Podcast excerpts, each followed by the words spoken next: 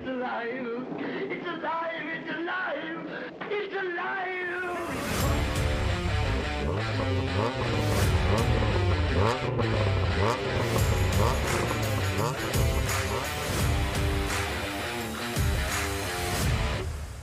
Welcome back to the Monster Rabbit podcast, the show dedicated to discussing all things Volkswagen Mark Ones. It's a brand new week, it's a brand new Thursday, which means we've got a brand new episode for you right here, right now on the podcast.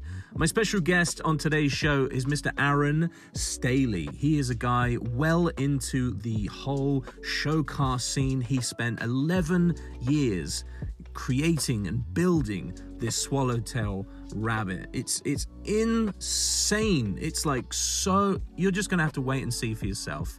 Now, we're going to dive straight into his episode, but before that, if you do want to support the show, you can go to themonsterrabbit.com and get yourself a t-shirt or a hoodie or some other merch to help support the show. All the profits right now are going towards funding me and my girlfriend heading over to Mark 1 Madness in 2023. So every little helps, guys. I want to thank you in advance for even if you're even if you don't want to buy anything, if if you just sub- subscribe to the podcast or the YouTube channel, I appreciate that. So anyway, enough rambling.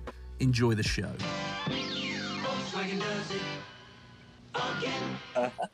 I just got done cutting the floors out of my pickup truck because they're rusty. So, you know, set the tone for talking about old Volkswagens here.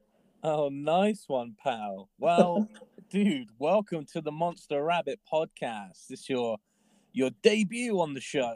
Oh, awesome. I'm excited. Thanks for having me. no, it's all good, man. I had to get you on. I I've seen your name pop up a few times, and I thought, you know what, this is another person within the Volkswagen community. He deserves a spot on the podcast, you know. So welcome. well, I'm honored. Thank you. Now, dude, where are you from? Where are you calling from? Yeah, I'm in Minneapolis, Minnesota, in the United States. Amazing, amazing, dude. And I don't know if you know the structure of the show already. I don't know if what if you know what to expect, like what sort of questions we ask and stuff. Or have you already have you done some some homework? Have you listened to a couple episodes already? Oh, I've listened to uh, a number of episodes, and I'm an avid listener. So uh, haven't Oh, caught up on the latest one, but that's oh, nice. like for tomorrow.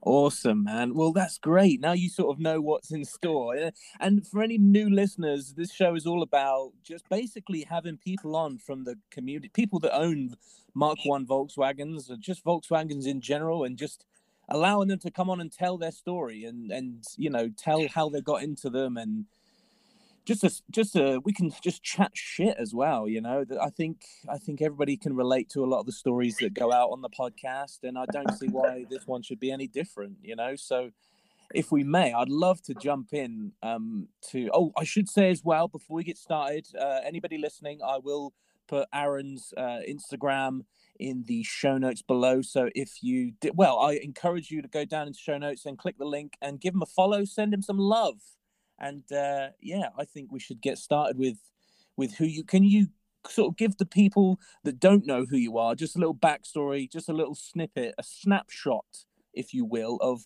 who you are and you know what what uh, how you got started with Volkswagens.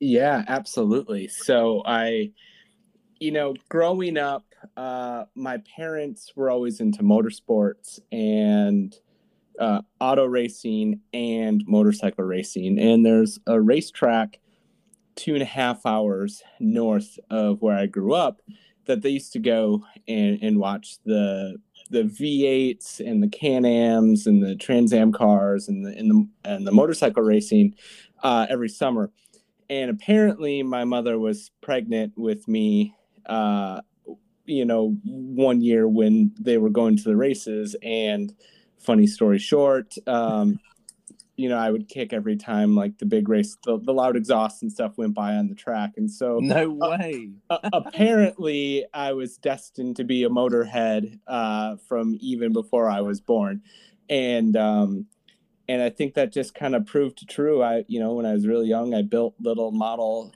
plastic scale cars, and then uh, I got a little bit older. I, I rode dirt bikes. And then um, when I uh, turned 17, I st- actually started racing, club racing uh, Mark 1 Volkswagens.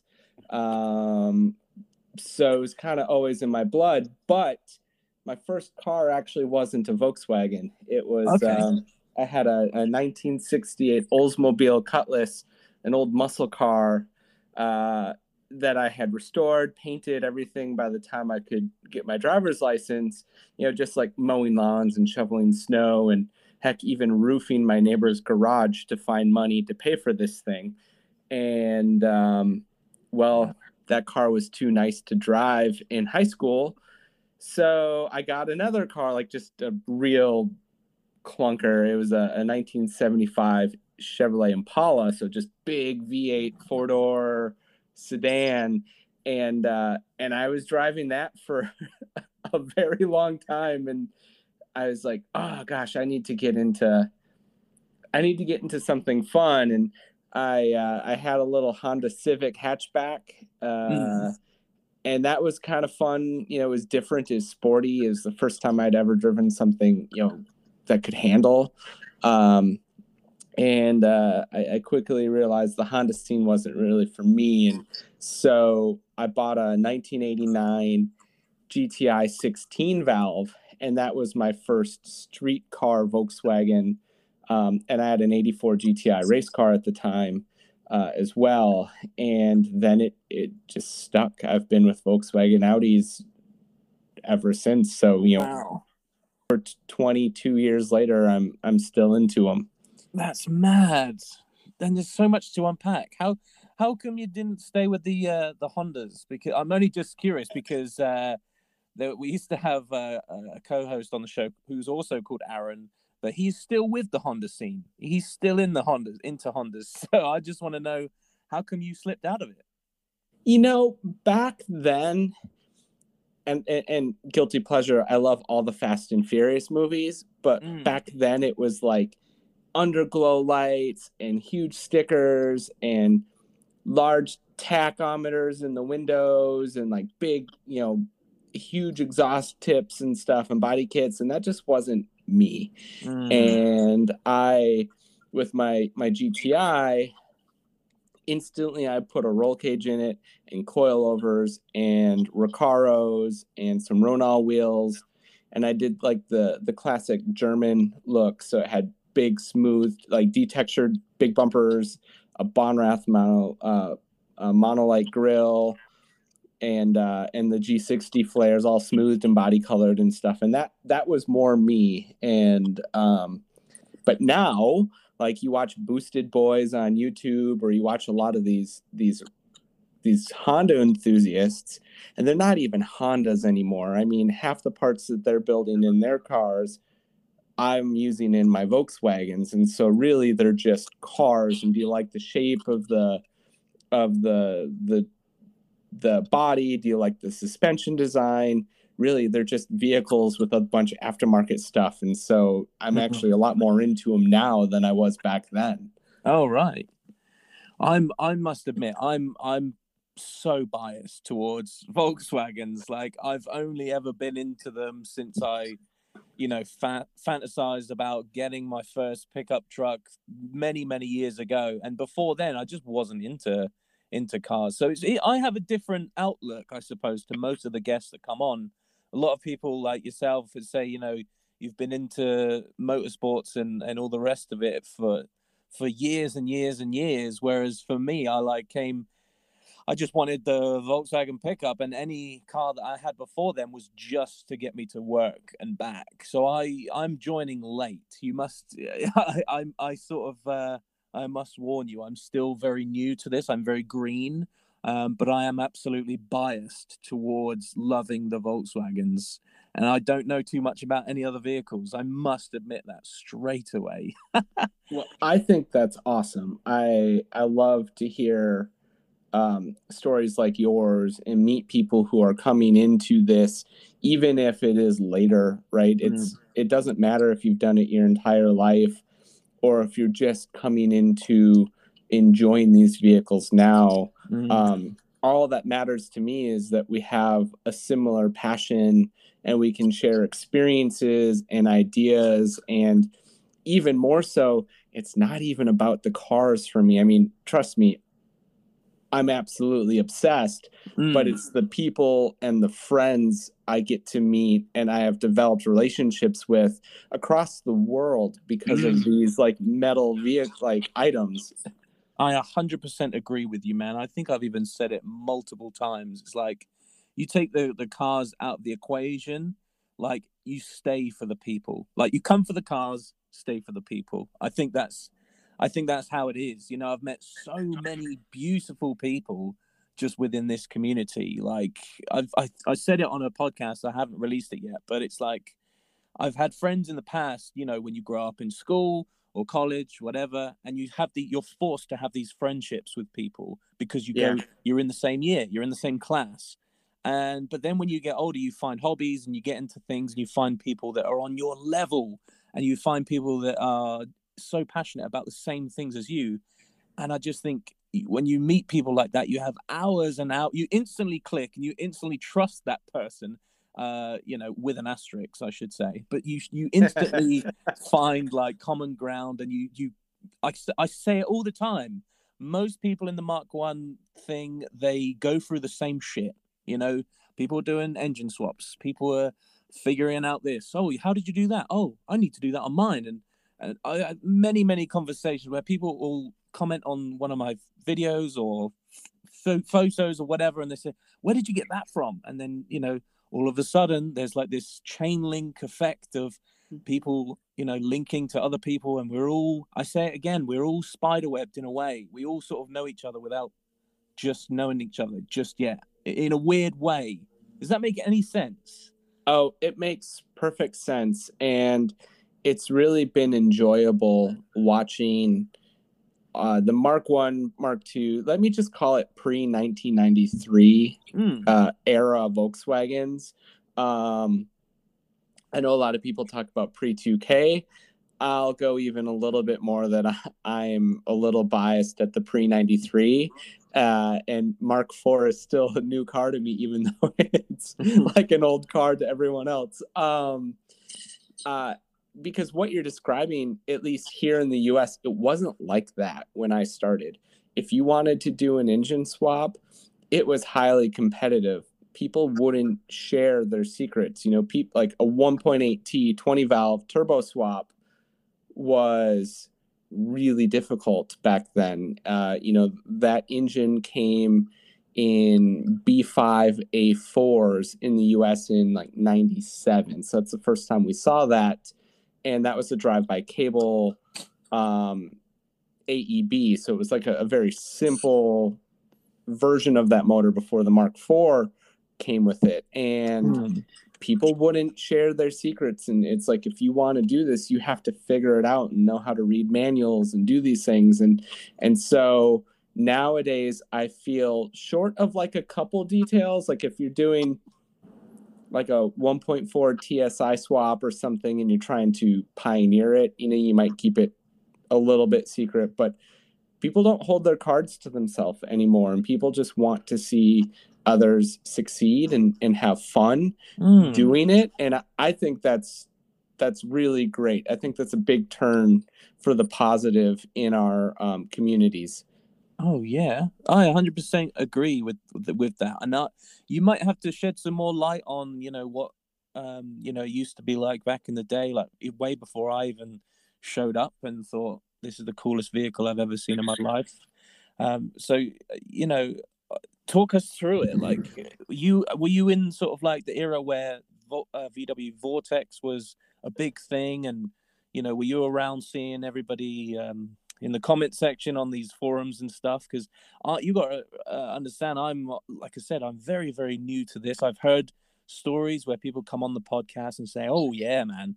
Yeah i used to get bullied on vortex or i used to get this and people would you know call me out on this and it was very uh, toxic. So I, I i don't know of that world you know. So if you could shed some more light i'd love that. I'd love to learn what it used Yeah. to be like Well, so I'm 38 right now, and Vortex, what for me was like year 2000, 2002. And so that's like sophomore, junior, and senior year of, of high school. Um, and so what was I like 17, 18 at the time? And I didn't spend a lot of time on Vortex. I, I, I mean, I, I, definitely posted.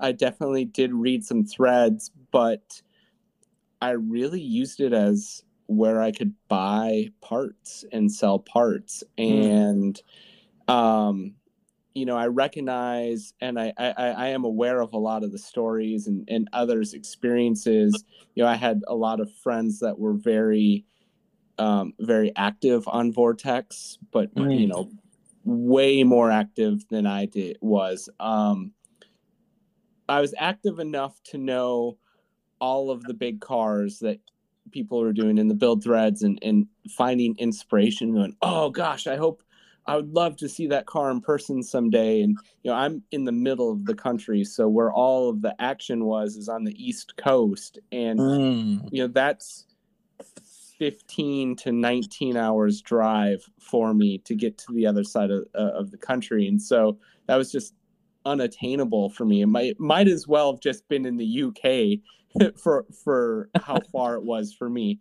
Mm. um, at that age. Um, it's funny how the world gets smaller the older you get, but um, but yeah, there was there was always you know I, there's always drama. It's just it's how the internet is. It's how Facebook. It's how Instagram. It's just how it, it's how society has always been. You get a bunch of car people together. Someone talks smack. Someone gets bullied, uh, and then there's a whole nother group that just they don't care about that and they just enjoy bonding over what they're into and and that's Mm. always kind of been the group that I've always um been a part of or wanted to be a part of Mm.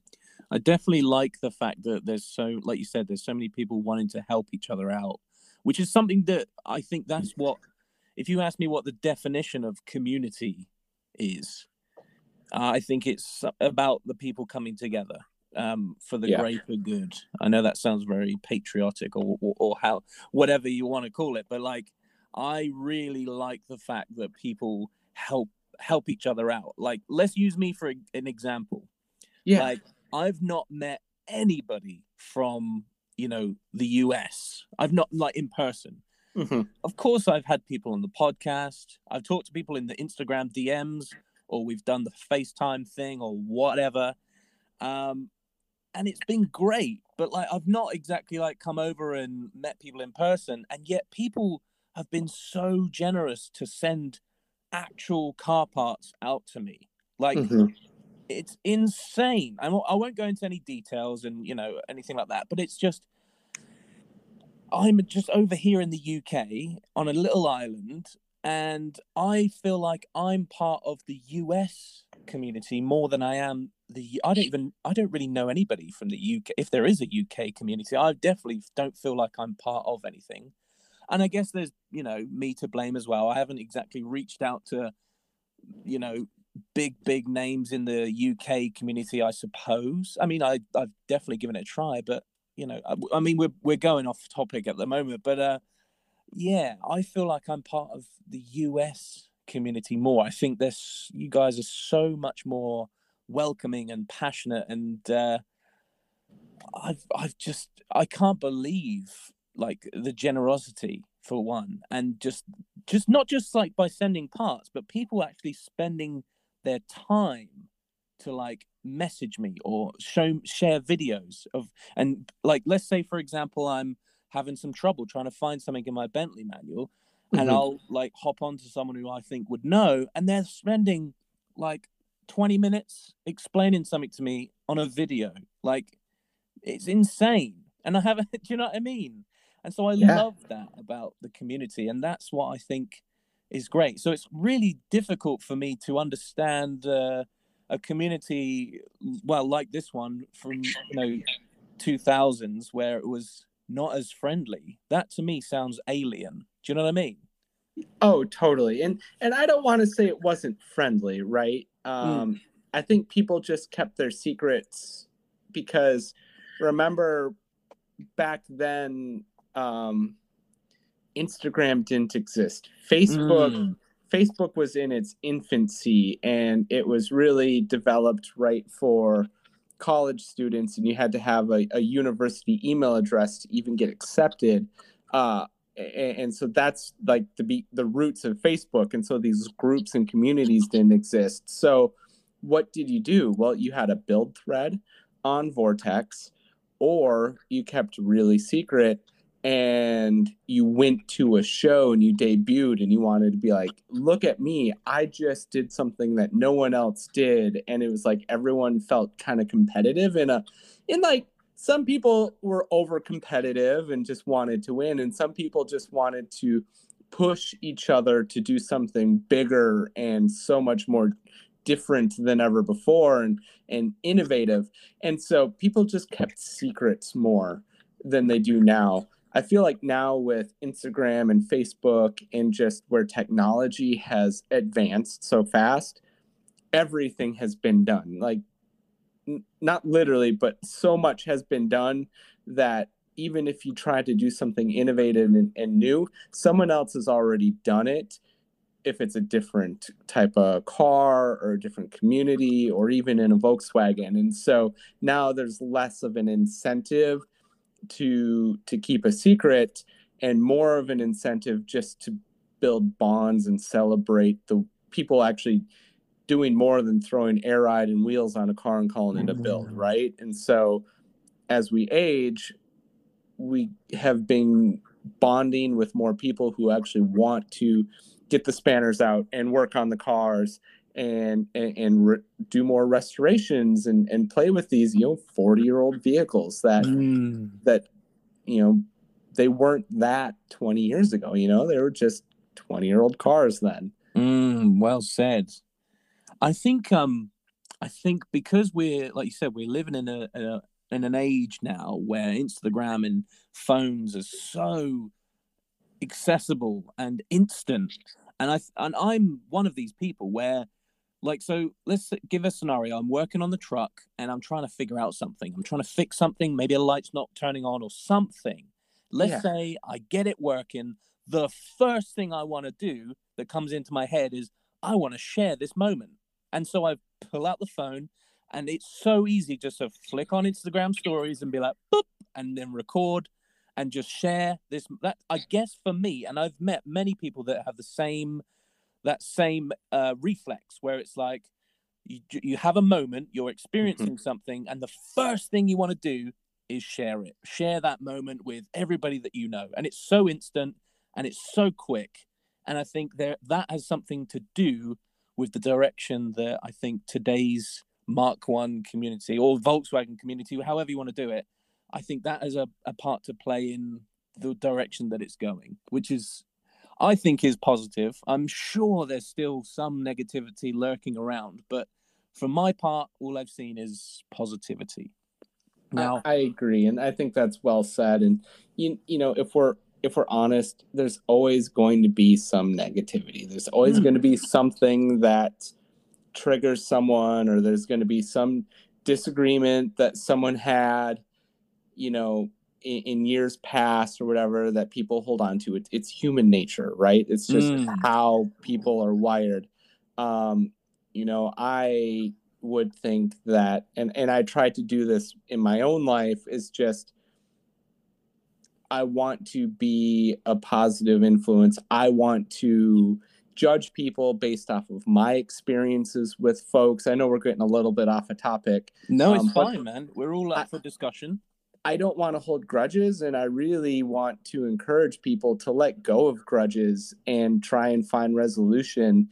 You know, if there are people that are being isolated or people are getting picked on or whatnot, why is it? And just have a like a, an adult conversation and try and come to resolution because if we can continue to um, dissolve grudges and negative histories and and and just forgive and move forward or whatever it is right Mm. it- the community is going to be stronger as a whole. And so I just try to be a a lending hand, a positive tone, and and um, and just an open book.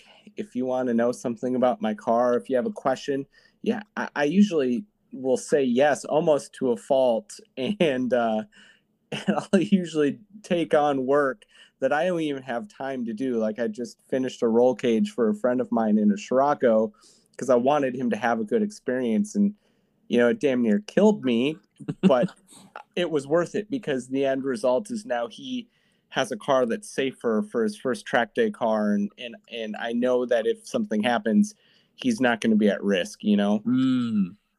Amazing.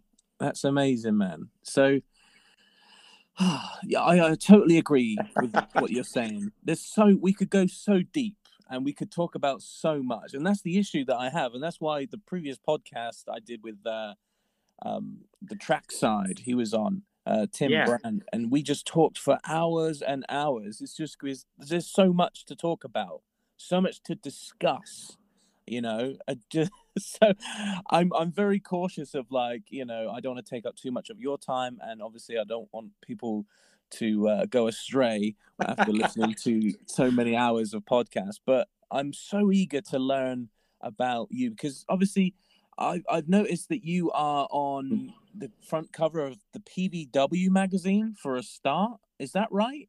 Yeah the June issue uh I was on the cover and that has been a dream of mine ever since I got into Volkswagens and so that has been over 20 years of um dreaming so it's a huge accomplishment And I make congratulations. I would love to dive into this because, of course, we've had Ben Kwiatek on the show. He's been in. He's been featured in uh, P, P sorry PVW, and uh, I'm. I just. I'm. You know, there's not been not been that many people that have had that opportunity and chance. So I'd love to dive into that with you. yeah absolutely You say it, it was a is a dream of yours. Let's talk about that. Like, what what is it that um?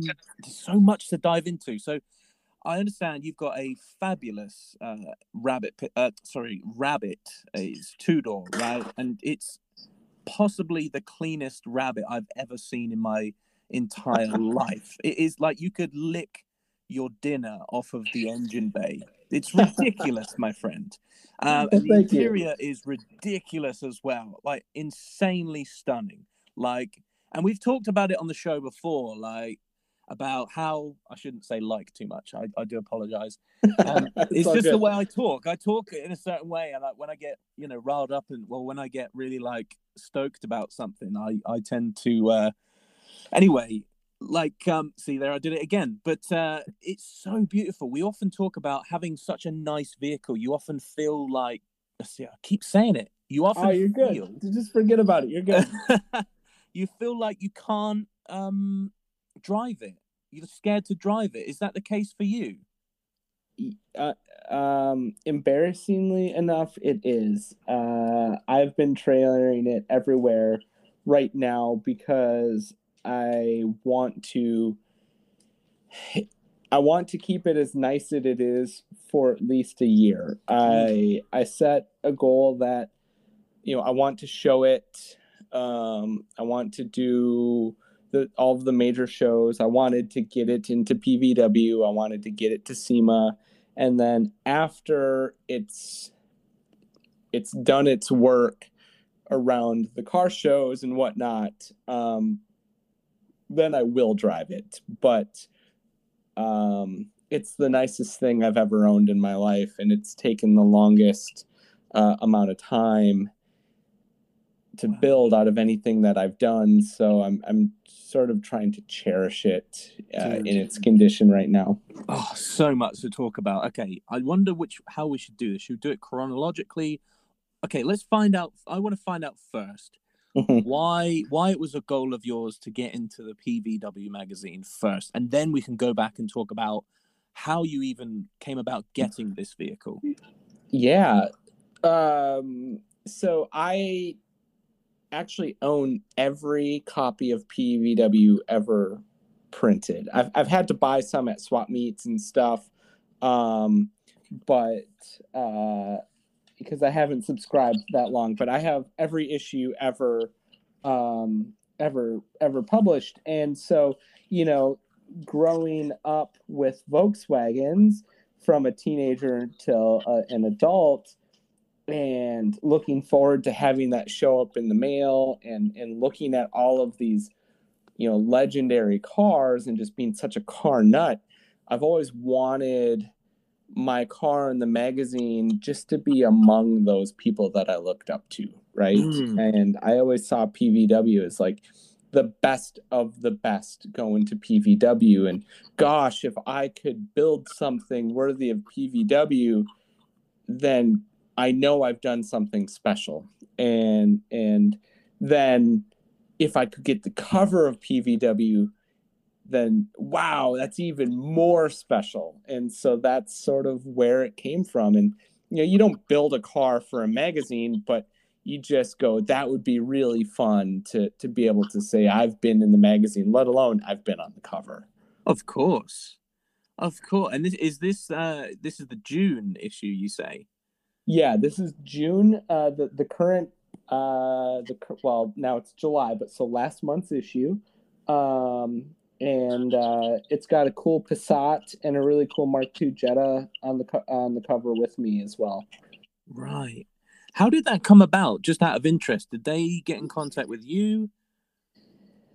Um, okay, so in 2015, I was in the June of 2015 issue with my rally golf. I have a, a TFSI swapped rally golf as well. And so I got to know Elliot and then previously um, uh, Dave Kennedy was the associate editor underneath Elliot. Um, and the last time I was in the UK back then, uh, I went to the PVW offices, and so I got to know Dave and I got to know Elliot, and they ran my my rally golf in the June 2015 issue, and so um, they knew that this car was being built, and I told them the story about it and and why it was taking so long and and whatnot. And they're just like, "Hey, keep us posted when it's done," and um, I, you know, I kept in touch with those guys over the years. Instagram and the internet obviously made it a lot easier to keep in touch. And so when the car was done and it was going to the SEMA show this last November, I messaged Elliot and I said, Hey, remember me? And he's like, Of course I remember you. We talked like a couple of months ago.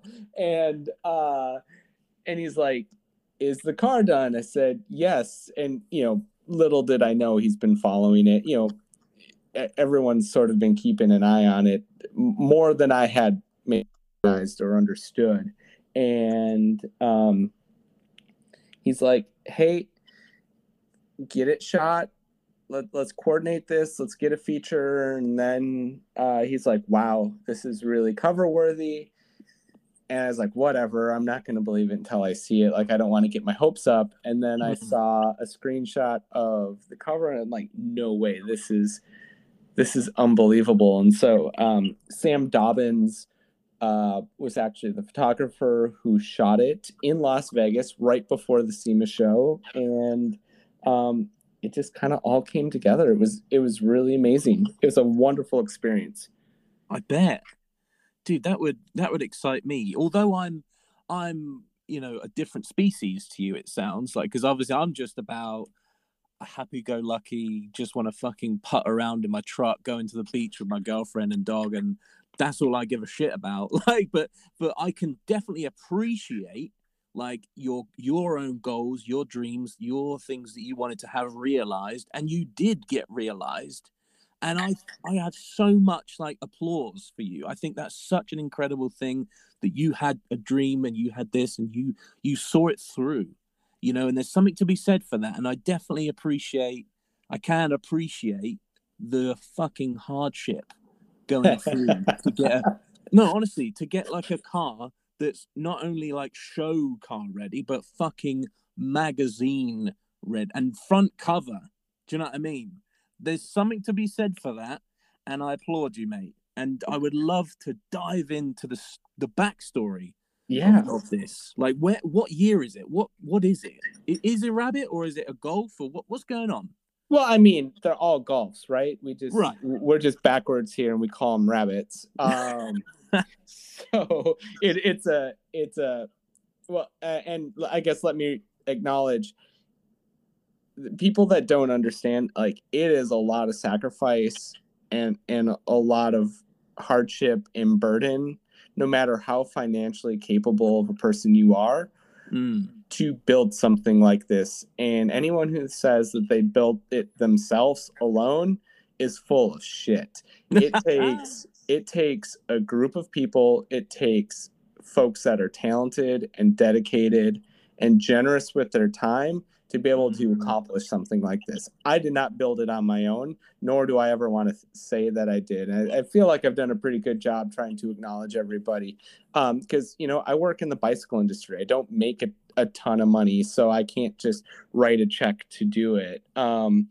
but yeah, it takes it takes a family and a, you know a lot of friends and generous, talented people to do that. So you're exactly right when you make that previous comment. But anyways, it's a 78 that I backdated to 75 with all of the swallowtail bits except the door strikers inside the doors. And so um, you know, I I really wanted an early car. I couldn't find a swallowtail that was really decent, but I found this car on the west coast in Portland.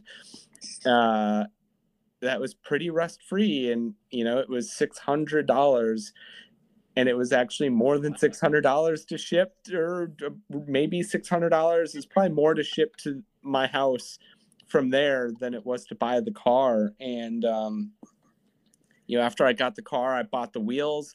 Uh, they're image wheels, um, and uh, it's a 15 by 9 in the back and a 15 by 8 in the front. And uh, and I built the car around the wheels because I really wanted that wide dish. And Hmm. you know, I had to narrow the suspension and widen the arches and do all of that to get it to sit just right. But I didn't want to build a car and then try to fit the wheels on afterwards. I wanted to get the wheels are around the wheels so they fit perfect and still had a lot of OEM look where if you, if you didn't know these these Mark ones, you would never be able to tell. But the people Mm. that do know, they're like, wow, that's a really wide wheel. This car's not supposed to have that wide of wheel on it. Mm. Now, I should say as well, I, did, I totally, this is bad on my part. I didn't even notice that it was a swallowtail because I, maybe it's because it was white and I wasn't looking properly. But I, I just clocked now. I'm, I've just looked on one of your photos that it, it's a fucking swallowtail. So I do, I do deeply apologize for that. But on, on what oh, you said, dude, you are not the first person to say that you've built a car from the wheels. Like we're starting with the wheels first. Does that make sense? So you are not the first person to, that I've come across to say that. You're not alone there.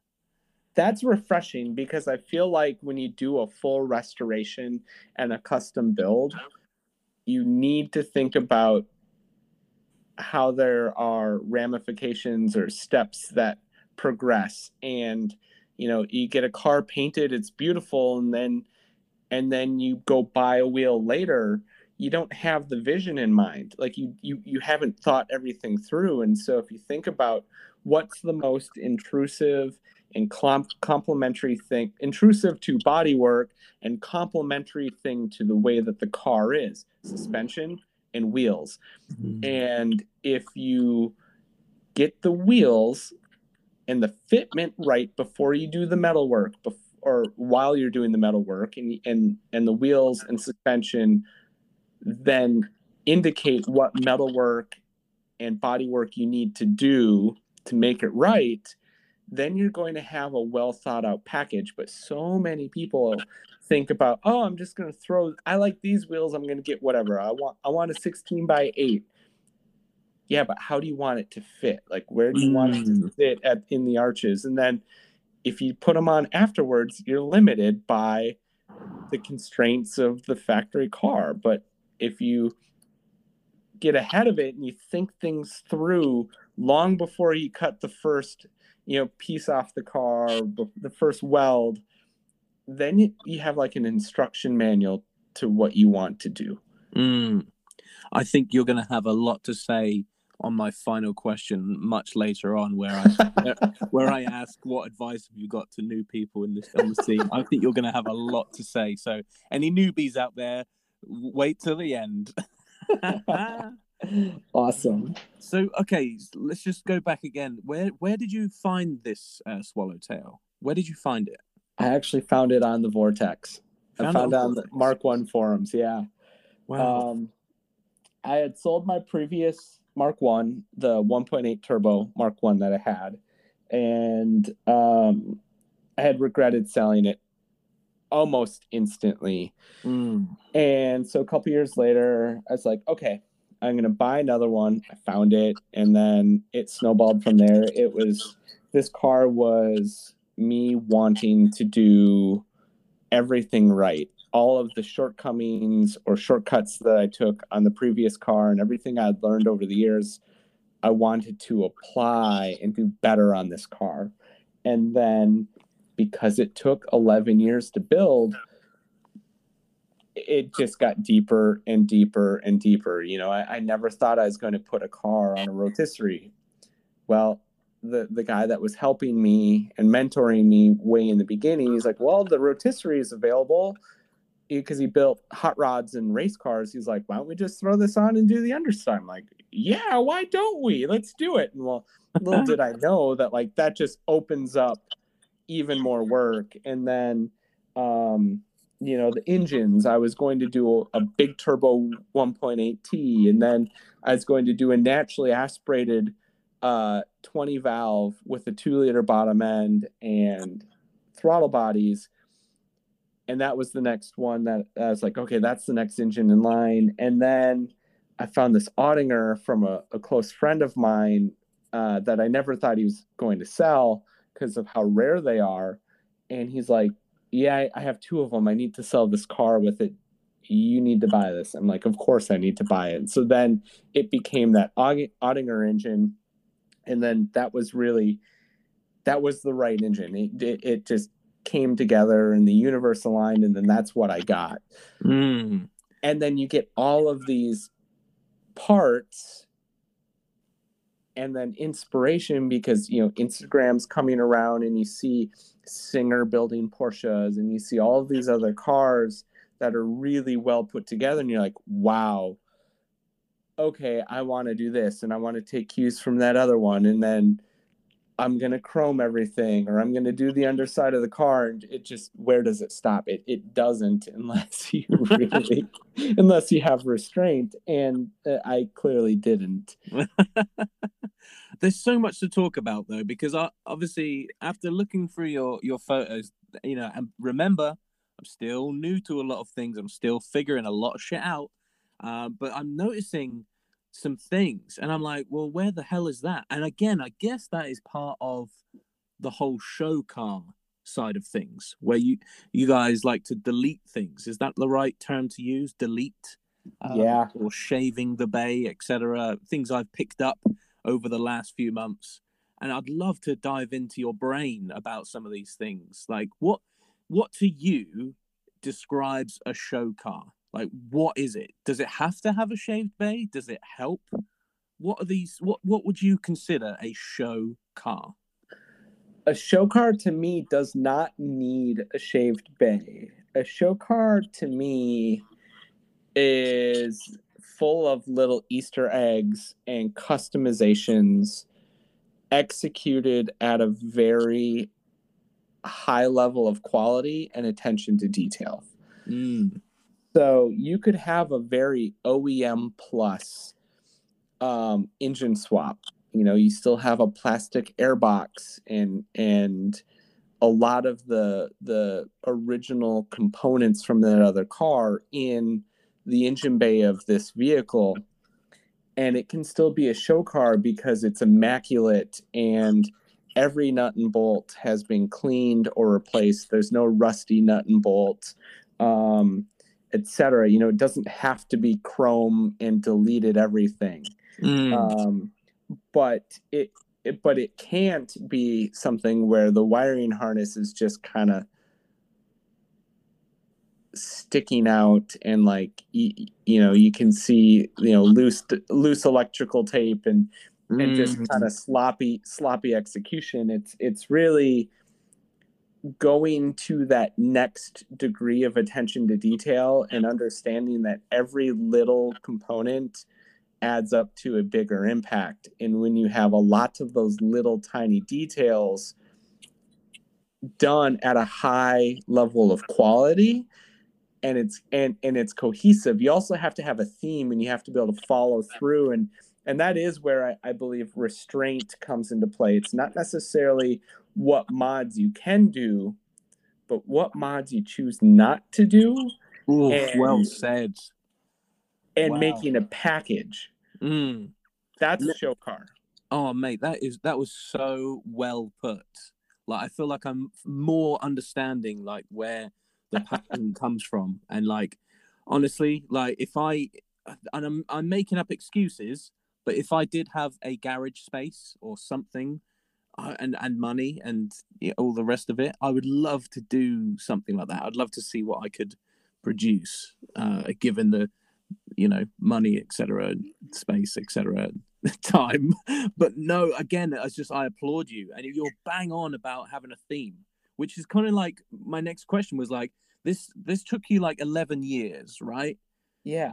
Now during that 11 years at the very beginning did you have like uh did you have a an idea in mind of what the outcome what you wanted this to look like at the end and did it change throughout or did you want to change anything it was pr- pretty consistent what I wanted. Um, I, you know, here in the U.S., um, we treat old hot rods, uh, you know, 50s and 60s and 40s era cars like the rest of the world treats Volkswagens, right? Or I should say, you all, Germany and, and you all in the UK treat, you know, Mark 1s and Mark 2s like we treat old American hot rods. Mm. Um, and being such a Volkswagen enthusiast, I wanted to take some of, you know, the American hot rodding approach and the subtleties and and the metal work,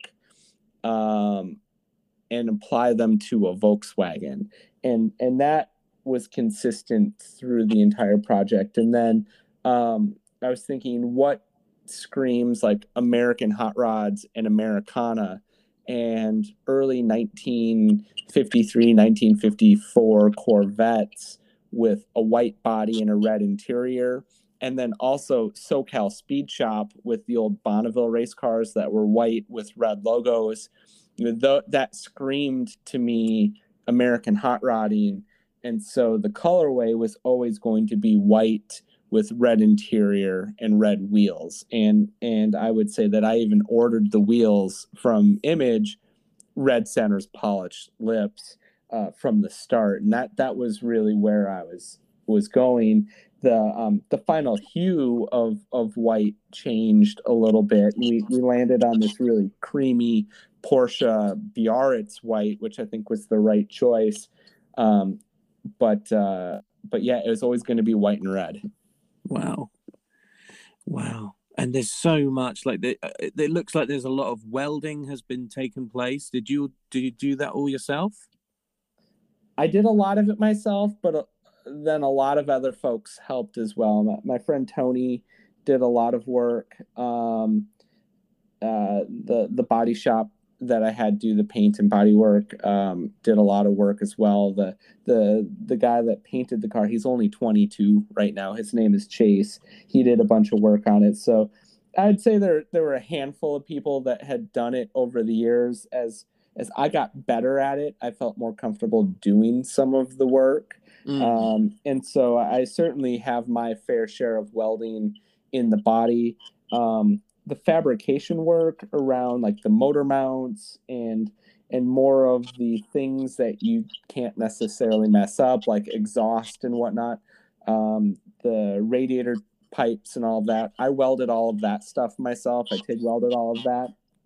So it was a lot of fun. What was the most challenging part of that those 11 years of getting this thing together? What was the most challenging thing? Maybe there was multiple things. I would say keeping the motivation to to see it through. You know, there there were definitely some dark times uh, during the process when, um, you know, uh, one of the guys that was helping me out early on passed away. Oh, middle of the project, and you know, I wasn't. I, I hadn't developed some of the skills that I have learned now back then and so i was like where do i go i'm i'm lost uh you know other people come and go want want to work on it don't have the time to work on it and so you really have to stay dedicated and stay true to the original vision that you had for the car. And i would say that that's probably the hardest thing right? Um physically um you know there's always challenges but the, i would say this thing came together pretty well. Like my best friend jack um, wired the car. You know it took a lot of time to learn some of the new technologies we had but nothing really nothing really broke or we didn't have like a crisis right the Mm. timeline um, having a timeline for sema uh, was extremely difficult. Um, you know, the last seven months of the build, that's all I did. So I worked or I worked on the car. And if my friends wanted to see me or my family wanted to see me, they, they saw me at my house when I was working on the car. And that's a big sacrifice. And I would say a difficulty as well that, um, you know, these TV shows where people are building cars on timelines, uh, where people don't realize it's like that's real. Like when you make a commitment to someone and you want to follow through, you kind of have to do everything within your power to see it through. And um, that took a lot out of me, but I, I have no regrets and I'm really proud and happy that I did that in the end. Wow. And I'm sorry to hear that you you lost someone during that that time. That must have been awful. Um, I'm also interested to know a bunch of other stuff, like just uh, there's so many. Like the the Chrome for a start looks like you could lick it and do all sorts to it because it looks so clean. How did how did that process happen? Because you've got like a chromed out um, alternator, and and it just looks madness to me. Obviously, because I'm fairly fresh in the scene, and I've not I've not been exposed to any car shows. I've not been to a car show yet. So seeing this through the photos is insane, bro. Like like how how did the chroming process happen? Yeah.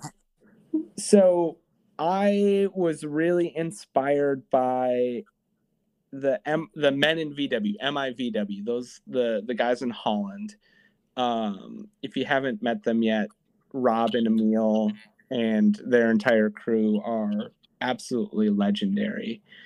Um, and then J Mac, uh, Jay McTolridge in the UK, he uh, he works for Wheel Pros. Uh, he's the one behind Players Show.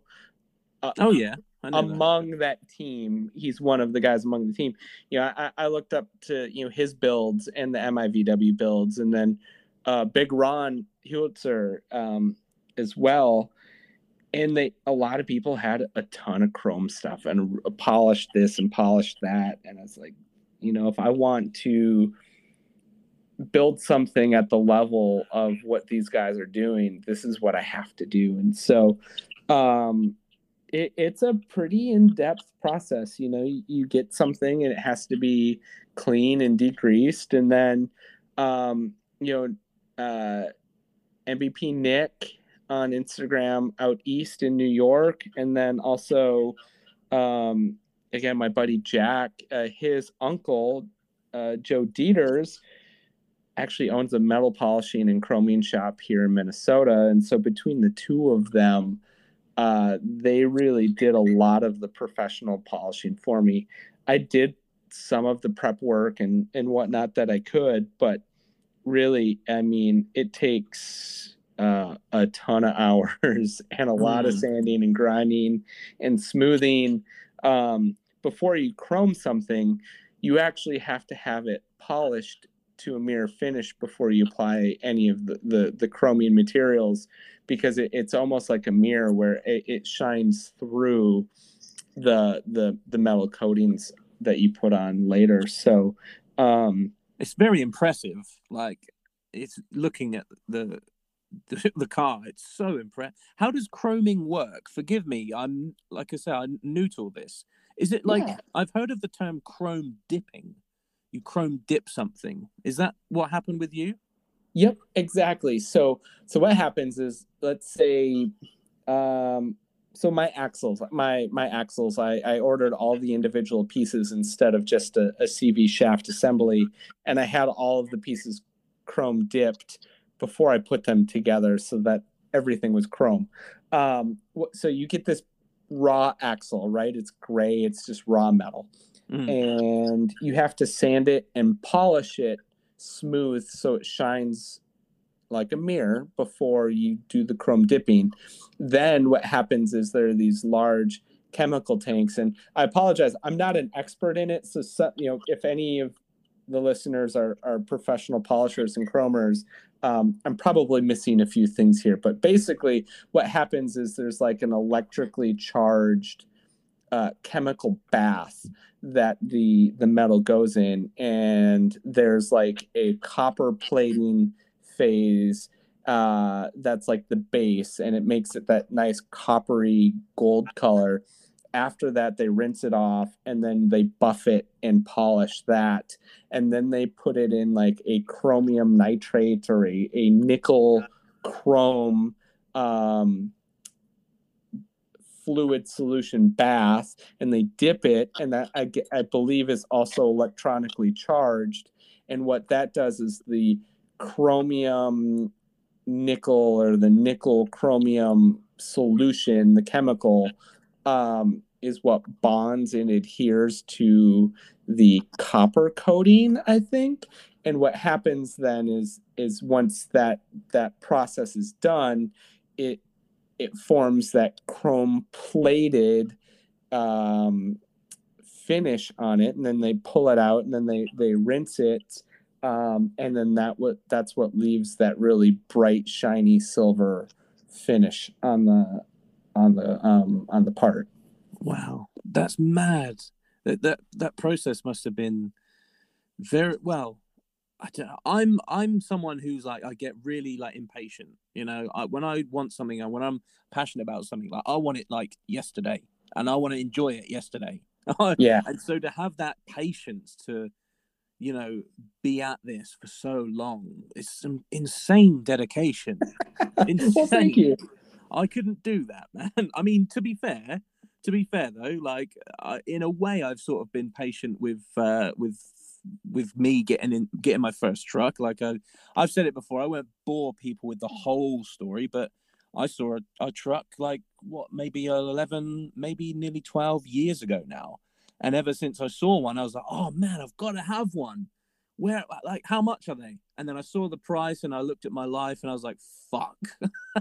That is totally. going to take some saving up. And I just never was in a position to, you know, fi- either financially or whether we were traveling a lot or doing something. I was looking at my life and I was like, oh, just not in a position to get one just yet. And then Yep. the, the time came, and it was about 10, 11 years later where I was in a position to get one. So, but when you had one and you you are working on it and you're sit, I'm guessing you're looking at it and walking past it every single day and maybe touching it every week. Uh, it could that would piss me off, man. I'd, I'd piss myself off by just looking at it all the time, going, still not ready, still not done. I need to do this, I need to do that. Do you know? Were you? Did you have times like that where you were just looking at it, going, "For fuck's sake, I just want it to be finished." Oh yeah, I've wanted to roll it off a cliff and and uh, burn it and and and get it out of my life, but know, Really? Oh yeah, I, I mean it's just the cycle of building stuff, and it's just part of the the emotions that come through. But you push through those moments or you just say i need to walk away from it for six months or i need to walk away from it from a couple weeks.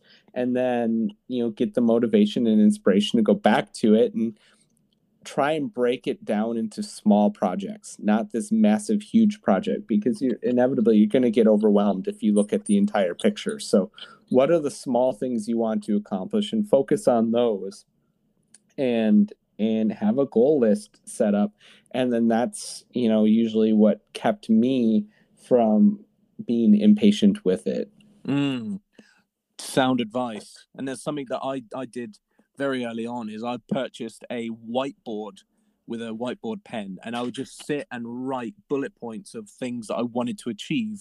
oh yeah just tick them off. And it was such a and I encourage anybody that's got a project, I encourage you to give that a go because um you know, mentally, just being able to strike a pen through something that you've done gives you that instant like oh gratificate like you're just like oh thank fuck i've done Yeah. that. And then you can move on to the next thing and it's just like you just inst- you get that i don't know if it's dopamine i don't know but you just get that feeling that you've accomplished something. So exactly like you said mate like have a, a bunch of goals set up and just tick them off one by one i'd write stuff on the list that i just finished just to Mm. cross them off just because i wanted to go fuck yes i got it done Same as me. Like things I'd even forget, and I'd be like, "Oh shit, I forgot I just done that." So let's write that down, and tick it off, Yeah. totally dude. Let's talk about the interior, like for a moment, because that looks amazing. Let's talk about the clocks. Let's Yeah. talk about the cluster, right? Tell us about that. Where, how did that come about? So the uh, the gauges are Speed Hut, and um, with the Oettinger engines, VDO used to build um, some custom gauges for Oettinger cars, and they had the Oettinger script printed on the the gauge faces. And so when I I finalized, I was like, okay, I'm going to do a red interior um i want old school looking gauges but i wanted like a gps speedometer and you know some of these other you know modern amenities Mm. uh just again to clean up the car you know cables and and and um, hoses aren't going into the engine bay and it's just wires to sensors it's a lot easier and then i don't need a speed sensor so i could weld that hole up in the transmission again something that no one would know but I, th- I I welded up the the threaded hole for the speed speedo sensor because now I have a GPS speedo. but- wow. A- anyways, I found that company. as like, oh, I love these gauges. They're affordable and they'll custom screen print the whatever font you want on them. And so I had the original Oettinger font from the VDO gauges uh, printed on them, just so that it was that neat little you know throwback touch. It's that little Easter egg thing that you mentioned earlier about, you know, think people will notice when they're looking at it and they'll be able to spot little details, which makes it a show car. Exactly. Exactly. Very cool. Um, yeah, it just looks great. And obviously, did you have to reupholster the dash? I, I'm guessing there's no vents. Yeah. So my friend Sean, uh, he owns a an upholstery shop called Top Stitch Auto Upholstery uh, near my home. Uh, he did the entire interior, and so we I found the flame red uh, Carlisle leather, and it's got six hides of leather in the interior, and um, you know all of my favorite show cars all had upholstered dashboards. And so I, I went to him, I said, I really want this upholstered in red leather. And he's like, I hate doing this, Aaron, but yeah, I'll, I'll do it for you. And so, and, and it was beautiful. And then, you know, the, the trim on the dashboard, um, you know, I, you know, the original stuff is plastic, like silver painted plastic. And, uh, I built stainless steel uh, stainless steel trim and welded the little threaded rods into it so you could screw it in. And, and so I, I hand welded and, and brushed all the stainless uh, on the dash and the door so that it just had more of that high end feel. So you wouldn't look at it and see plastic, you saw like hand brushed stainless steel. Wow. And so that complemented it pretty well too. It looks great, man. It look, and you've got the uh the the gear shifter, which is like again, I only found this out a little while ago. Is that the one where you can like just push forward and pull back to change gears? Nope, it, it's not sequential, but it is it is the motorsport, the CAE motorsport shifter, and so you know it's got like an inch of throw instead of like six inches of throw. Right. Okay. So it's still like left, up, and down, and then middle and up. It's same. It work. Does it work the same as a normal manual um, transmission? It does, yeah. It's it, Right. the the car's got a uh, an O2S transmission, so it's a 2014, uh, sorry, 2017 uh, Jetta 1.4 liter uh, six speed with the bell housing from a Corrado G60 transmission to bolt it to the car. So Wow. um, it, it is a six speed, but it is it, it is an H pattern, just like you know the normal Volkswagen that that we're all used to. right. Yeah. I'm eager to know what your favorite things are with this car. What your like? How do you have a favorite thing about it? Mm, I would say you know the the engine is for a lot of clear reasons that that's probably my favorite piece of the car. Mm. Um, the the door corners, the the upper door corner and the lower door corner, we we rounded out um, just to create a new body line. That might be my second favorite piece, and then um, the gas tank is actually body worked and painted as nice as the outside of the car and it's upholstered in the red leather the the straps that hold it up are upholstered in the red leather that the interior is so that might, might be my next favorite after that Wow. And is it got air ride? Am I am I seeing a gas tank in the back?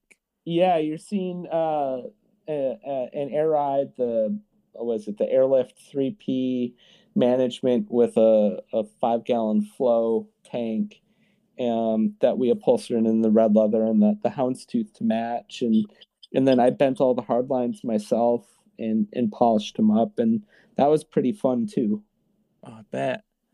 Oh, if I had the money and the time and uh, the space, I'd fucking love to do like all this shit, like making something look fucking beautiful. I really would enjoy that. Did you? Did you enjoy? Obviously, you said there's times where you wanted to fucking throw it off a cliff. like, did you? For the most part, did you enjoy the process? I want to know what the, your favorite parts were.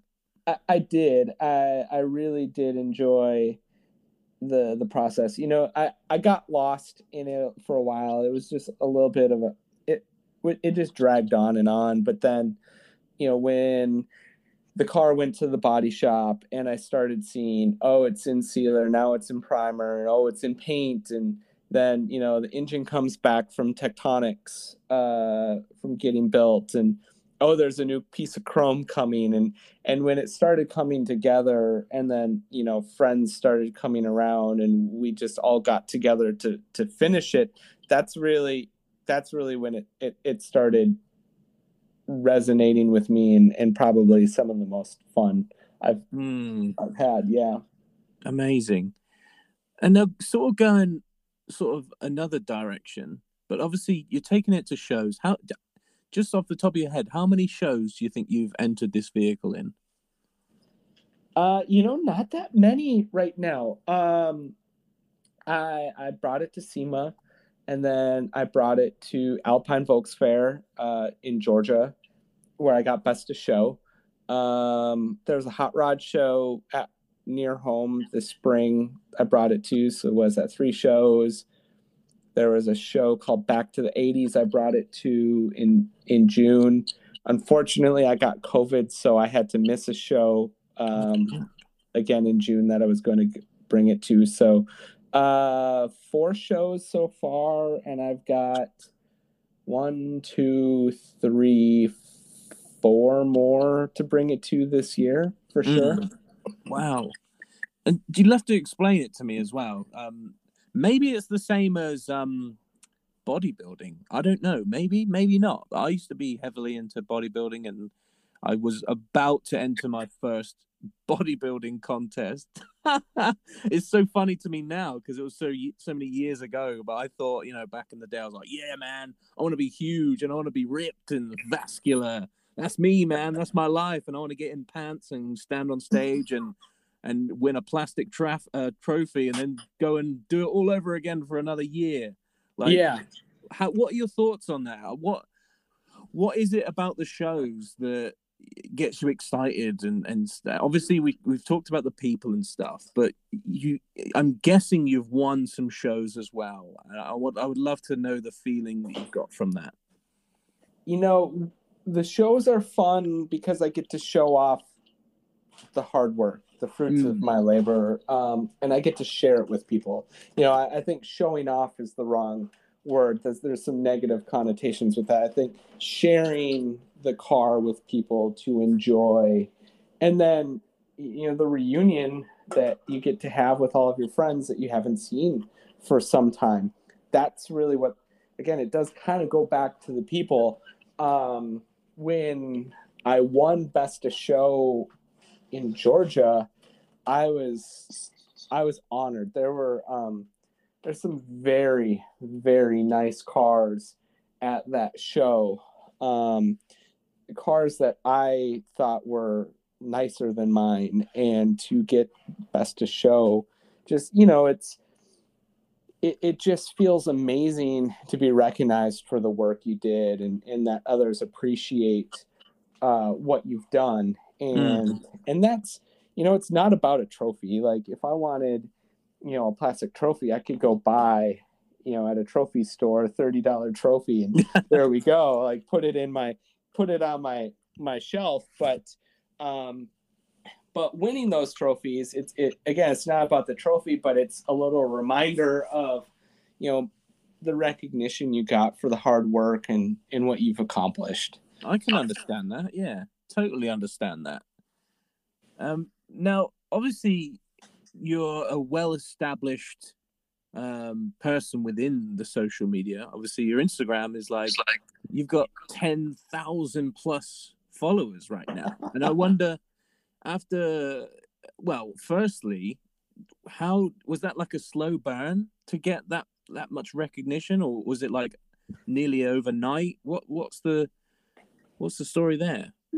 You know i don't understand social media all that well so i don't understand the algorithms and all of this i'm starting to get to know it a little better mm. um, but uh, or try to understand it a little more. But like, I think what I am finding was a a year ago, February, I had like two thousand followers, and then it sort of just exploded when I when the car started getting more recognition and, and I started posting more of the final product and it, it just it kind of exponentially grew more and more and more. I'm like, whoa, I, holy moly, I got 10,000 people. I had no idea. Mm. And, you, you know, like, uh, Ryan from Fuck Yeah Volkswagens has become oh, a friend of mine. And we were take kind of taking a piss at each other for fun and, you know, totally not serious, but we're like,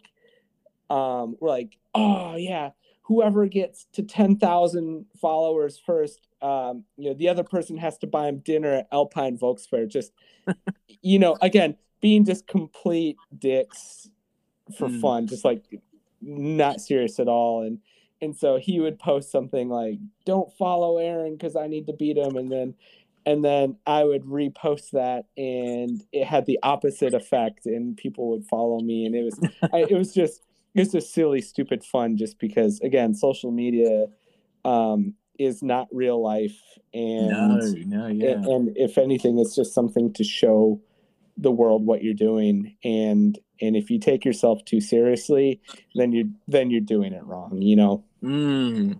yeah the the um the topic of social media comes up quite a lot on the podcast i me and Derek from VW Caddy Ground, we have a bunch of laughs about about everything and the shit that he gets sent on a daily basis, where people just want to use him for his numbers.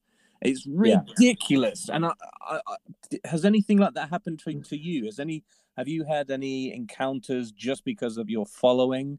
Has anybody like tried to say, "Hey, could you? Uh, we'll sponsor you for this if you post about this." Have you had that yet?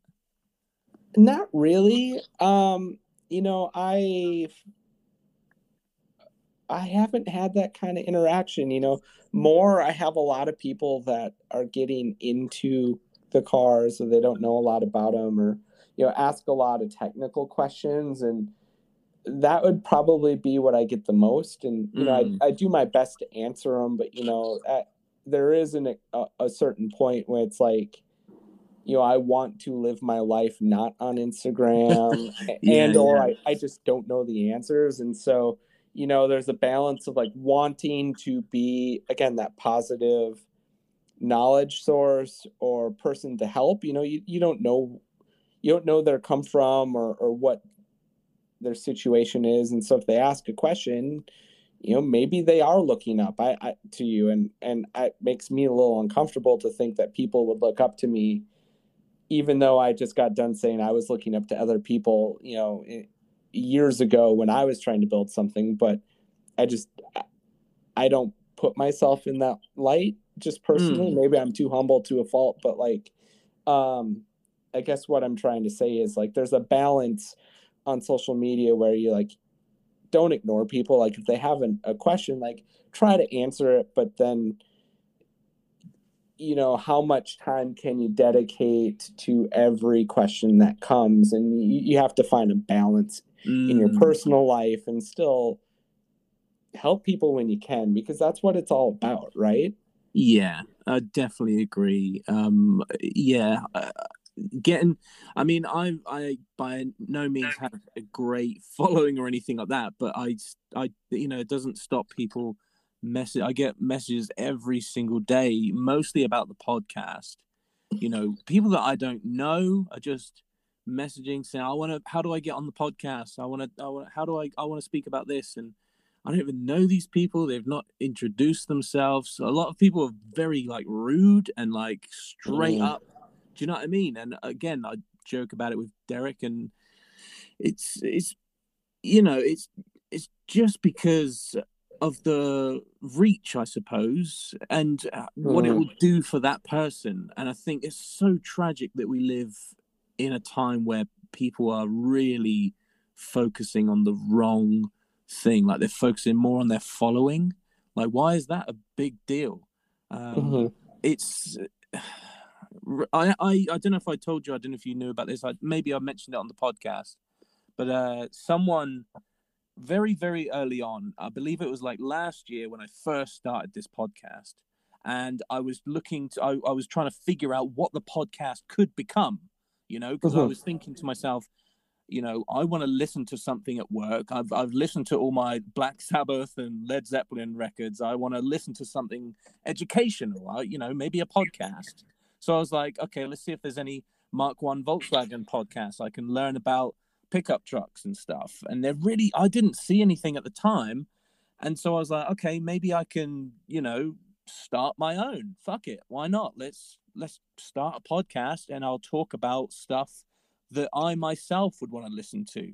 So I was like, okay, what can I do? I could perhaps get a guest on and we could chat shit and maybe I could have the same guest on and maybe develop a have a co-presenter, I don't know. And then it became this thing where I would invite different people on each week and it became this thing where people would come on and tell their story.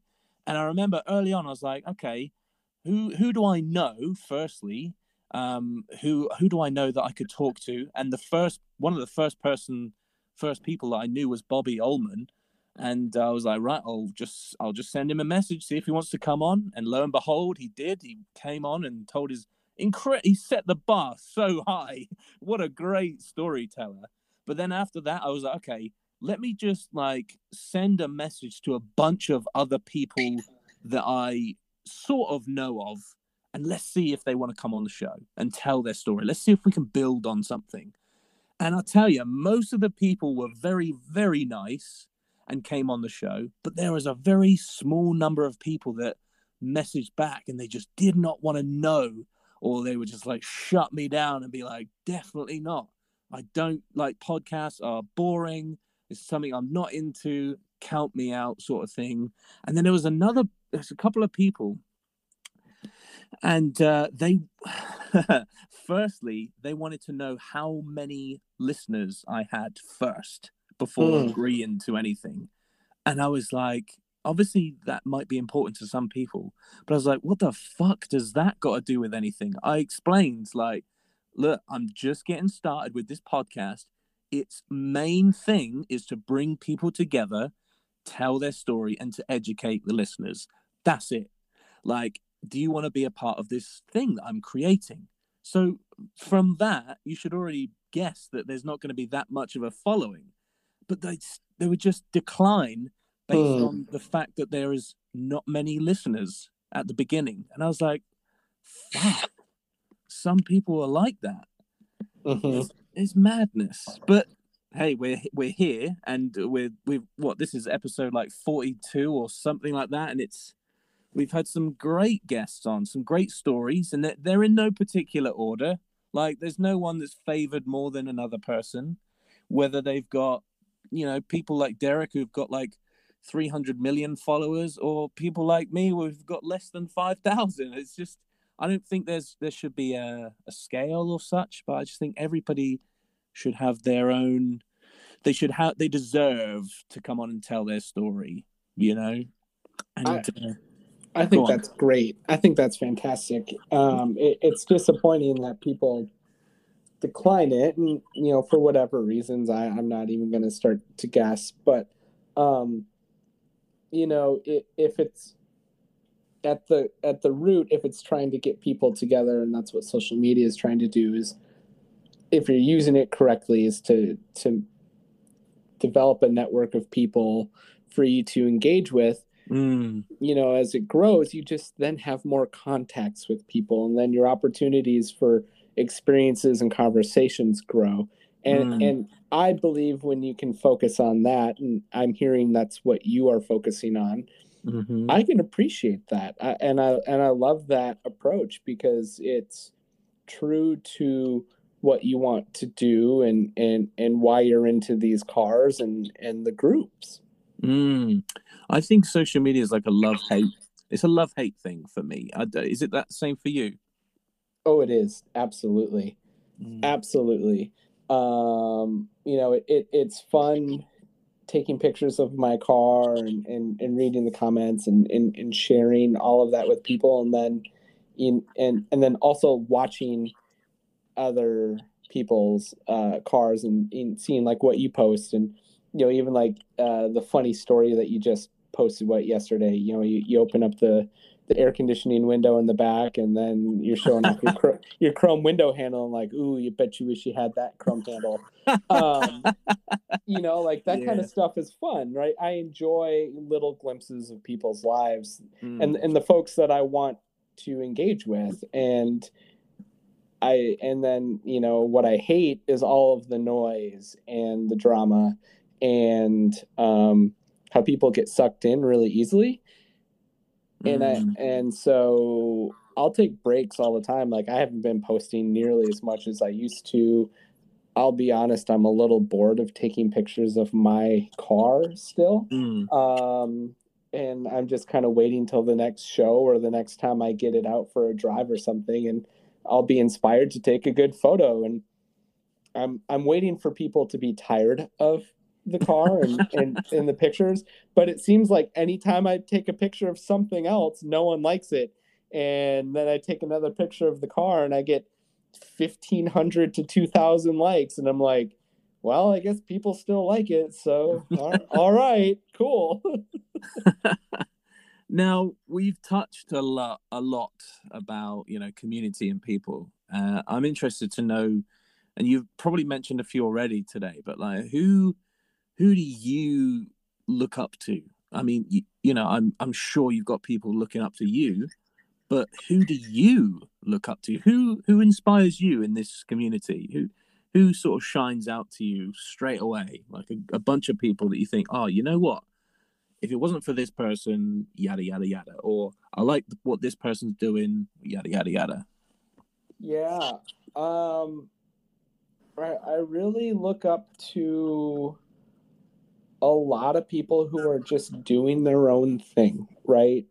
Mm-hmm. And and building their own cars the way that they want, and the folks that are getting their hands dirty and and looking looking to learn and not afraid to learn and sharing it with with folks.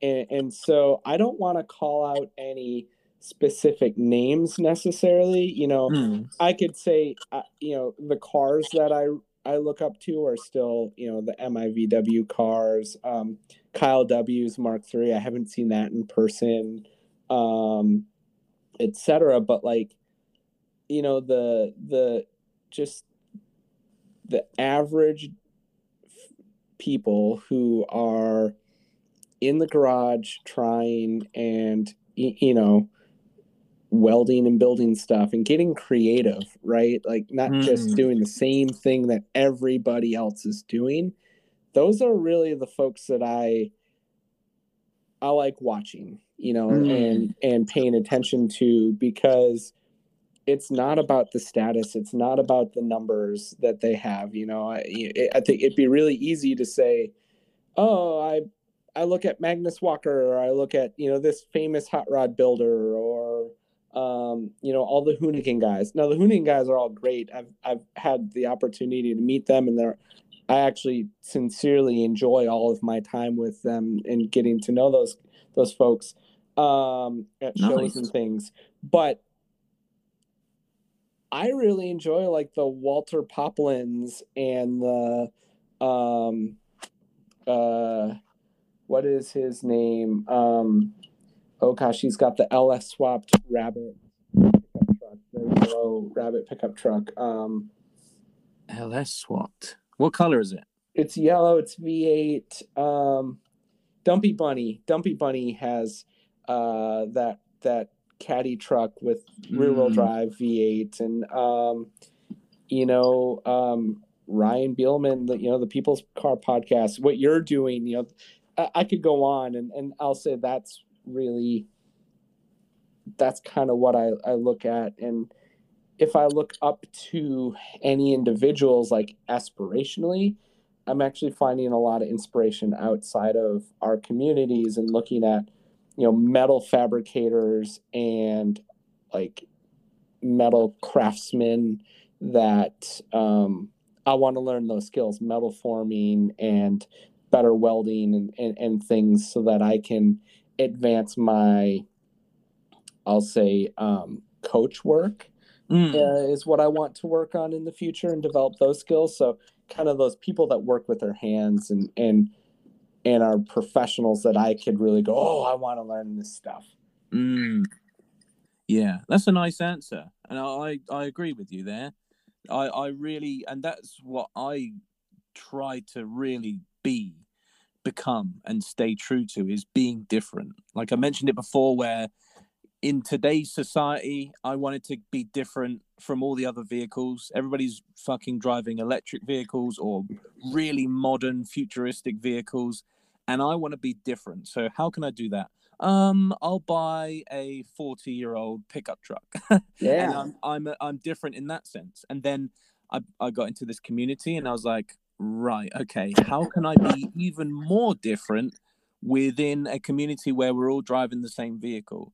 And I was like, well, I'm talking about the UK scene, by the way. So I was like, okay, I'm gonna get, I'm gonna get an American one of these, and I'll Yeah. be different in that sense. You know what I mean? So, yeah, like, and there's, and and still, I think the journey is still ongoing for me. I'm trying to find out how, what my next step could be, where I could be completely different and do something that you know, not you know, because this is going to be my other question is what are the things that you are seeing in the community that you think has sort of like just been copy and pasted or repeated rinse repeat rinse repeat like no shade to anybody with bbs's like rs's at all i think they're amazing i think they look great and i guess that's why people have them Mhm. uh, but for me, who's trying to be different, really, really different, um, I just don't see the massive appeal to BBS RSs. I love the look of them and they work flawlessly. And there's some great people. I think Noah, who's been on the show, has got some, and they look fucking phenomenal. There's been other people that have got them. They look fucking great. Mm-hmm.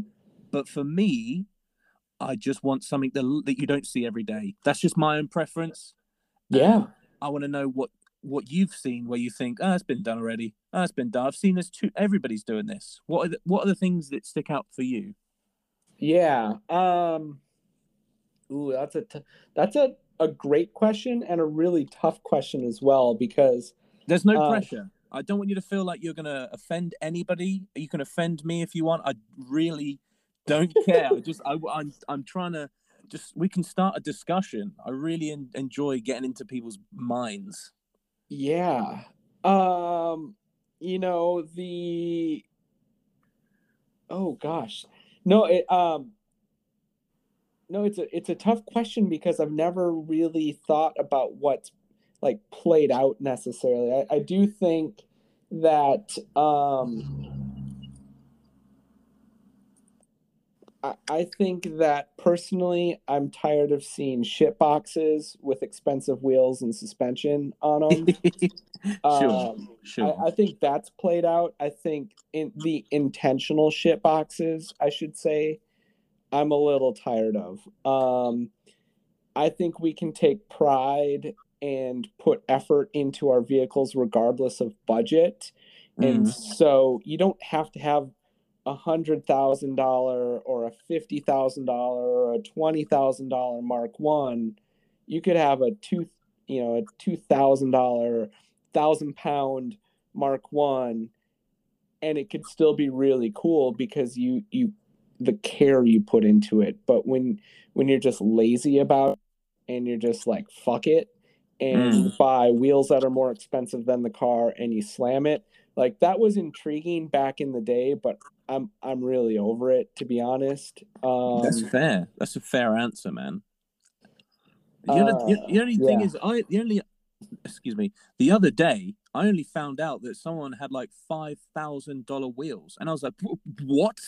What do you mean five thousand? If if I was rolling around town here with five thousand pounds or five thousand dollar wheels, I'd I'd park my vehicle and I'd come back and the thing would be on cinder blocks. Like, do you know what I mean? I'd be like, yeah there's no fucking point. I, I had a just before this podcast actually little trivia. I had a little convert, little one, one and two back with back and forth with Winfred, because I put a story up where I was at the supermarket and I was I was basically filming uh, a pregnant woman smoking, and I was like, uh, "This is what's wrong with society: uh, pregnant women, pregnant women smoking." and uh, and I proceeded to get out of my vehicle, my, my truck, and I locked it. And Winfred was like, "You actually lock your truck?" And I was like, "Fuck yeah, I do!" Like if I, if I didn't lock it, it wouldn't be there when I came back. Like, I, regardless of the age, regardless of how stupid it looks, and or how fucking rotten it looks, whatever. Like when you come to Britain, when you come to the UK, like Mhm. you can't trust everybody, and you can't trust every location. Like, I'm sorry, I'm one of these that I'm fucking precious about my vehicle, no matter what it looks like, no Mhm. matter what the value is.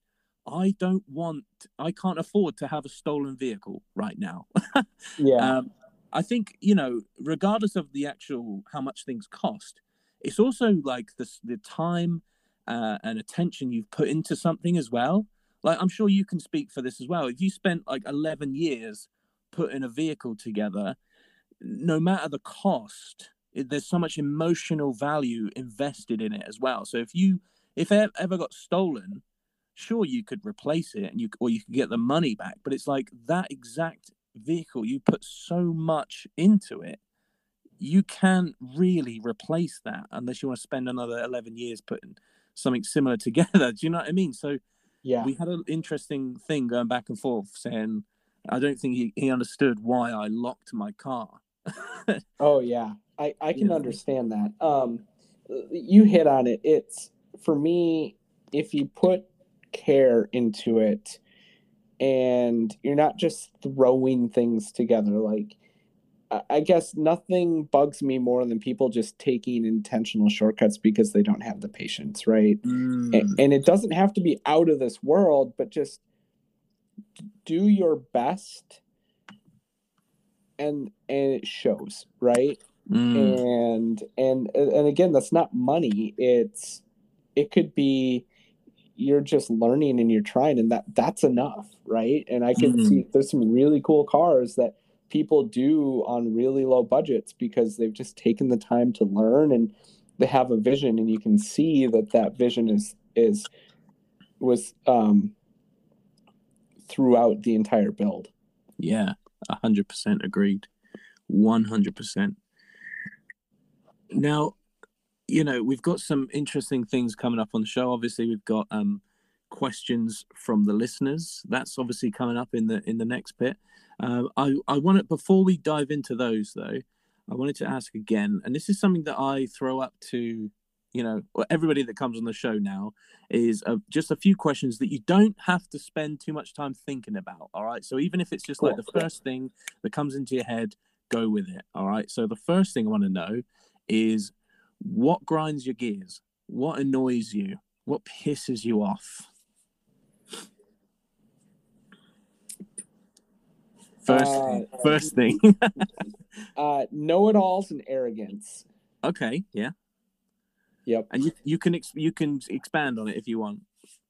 uh just you know know-it-alls that they know everything or they're they're better than you and and uh and that arrogance i think that that that pisses me off Mm. Have you had any experiences like that? Because I definitely have had all the some- time Yeah, I've I swear I've put up a question to someone once, and they they just sort of rattled off a bunch of lingo that I hadn't learned yet, and they just assumed that I knew, and and they you know just yeah they just gave up on explaining in the first place. So yep I guess that's part of what you're talking about. What what experiences have you had? I mean, you don't have to mention any names or anything, but Uh, just just people that you know don't have the time for for someone unless you um unless you have status or something you know like in, you know oh i didn't know you were so and so uh otherwise i would have given you the time of day. Like if you had a, a like a question that you needed an answer or there's also um uh you know people that just think they know more than everybody else and they have to pr- like prove it you know and mm, and just kind of that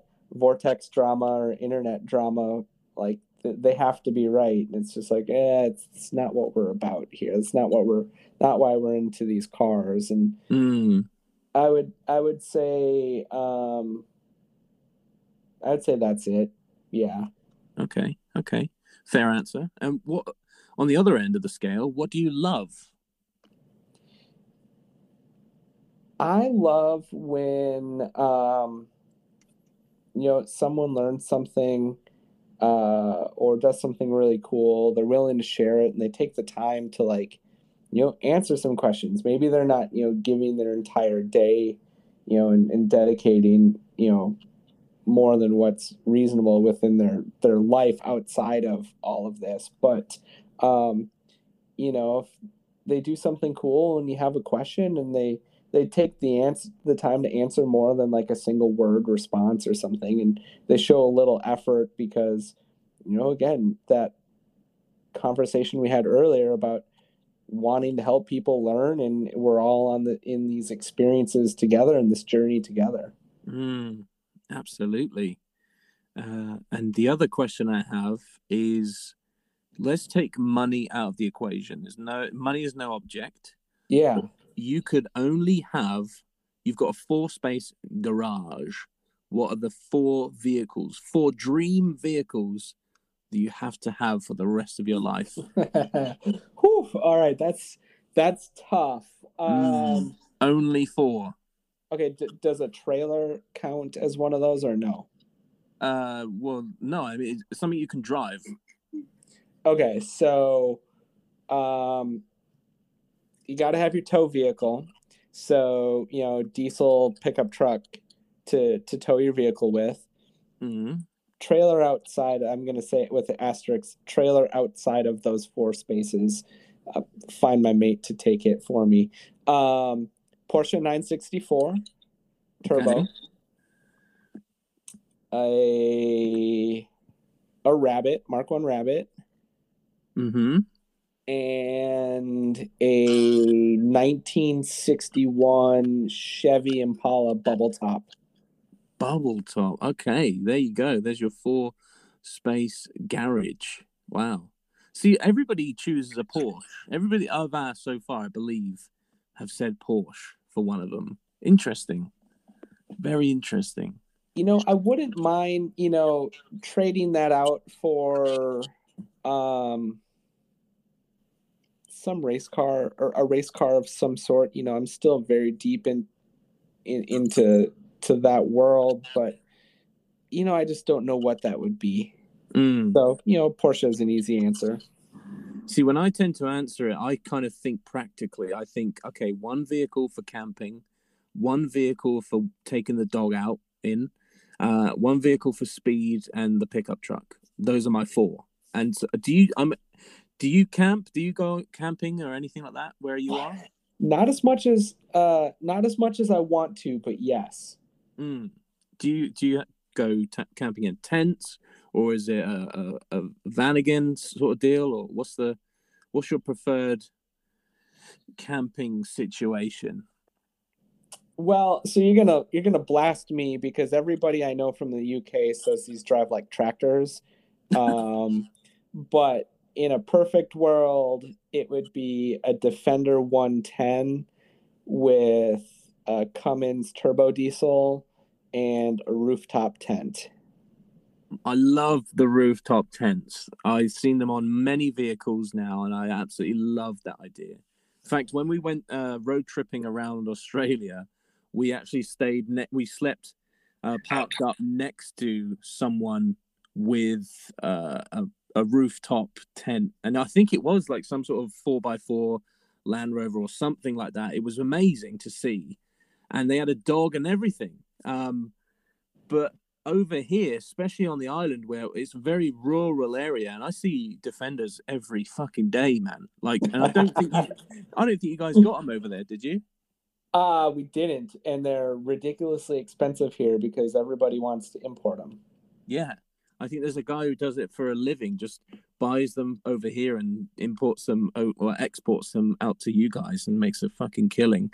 But yeah, I just see Yeah. them every day, man. It's it's just ridiculously common. It's the same with the um, Volkswagen T5 and T6s. Again, I don't know if you guys got them over there, but again, very common vehicle, lovely vehicles to be fair.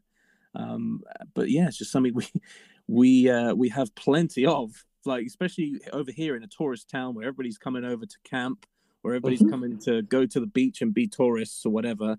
You just see tons and tons of vehicles. This is a very heavily populated island with Volkswagen owners. Like I'm not just talking about like the campers, but I've seen like Mark twos, a lot of Mark threes. There's like Mark fours for days. Like I'm not even joking. I think Awesome. People from the US that have never been to the UK, if you came and you saw the Euro spec, like older Volkswagens, like 90s before, so maybe after, you'd fucking have a field day. You'd love it over here if that's what you're into. And I'm sure it'd be the same for me if I went to like Pennsylvania and saw rabbits and Mark ones for days. I would lose my shit. I don't know how I would react. I really don't. I fucking love. I love that. I, I, it's something that we we have touched on on the podcast before, but not in great detail. But I'm a sucker for the rabbit pickup, late Westy, early Westy. I don't. Doesn't really matter. I, obviously, I prefer the early Westy, but the colors. You know, you guys were all about the colors, exterior, interior. Whereas I think here in the UK, the um the the interiors were mainly just like patterns and tartans and stuff that we didn't really have the color options that you guys had and that is what i maybe it's down to me just wanting to be different and wanting things that are different you know and trying to be different apart from the crowd and all that shit but i was just drawn to the uh, the pickup trucks over there. They're so colorful. Um, what's your relationship with the pickup trucks? so I will have a pickup truck uh, at, at some point. Um, a friend of mine, Glenn, uh, uh, KW Glenn on Instagram, he's he's got one in California for me. Um, my relationship with them is that I love them, uh, but I have ADHD with with cars right now, and. I'm like indecisive on what I want to build next. And but um, I really, I really want to do a rabbit pickup truck, and I really want to do a Datsun, like a late '60s Datsun 521 or mm. 620 pickup truck. Um, and regardless of which one or both, uh, the rabbit pickup truck has to be rear wheel drive. So I'll have to make it rear wheel drive. And I don't know why that's stuck in my head, but um, it's going to be a big project regardless. Yeah, yeah. Would you make it like a showpiece or would you want to build something to drive it? Something really tidy, but I definitely want to drive it. Yeah. Have you seen any any pickup trucks in the the community that like really shine out to you that you think, oh fuck me, that's that's so cool what that person's doing. Obviously, we mentioned Dumpy Bunny, um, mm-hmm. but is there any others that you think, oh fuck me, man, that that pickup truck there is awesome. Um, what is his name? Forrest Brenner's white truck. I really love that truck. Mm. People say it's one of the cleanest trucks going. Yeah, that I mean, outside of the RSs, I think he's got different wheels on it now. I think that might be my favorite truck of all. Mm. Now, uh, I'm going to have to mention some names now, just so that people know what I'm talking about. But there's no dis before I before I say what I'm about to say. There is no disrespect to people that I'm about to mention because I've got okay. nothing nothing but love for these people. But and I'm just talking about Instagram here. I'm sure they're amazing people in person. Yep. Um, but there is a guy, there's two guys. One who Derek mentioned on his episode, and it's Mr. Tiefenrausch, I think. T- something like that. He's like a it's like a silvery looking mm. pickup truck. I think it's Mr. Tiefenrausch. It's anyway, I'm sure people know who I'm talking about.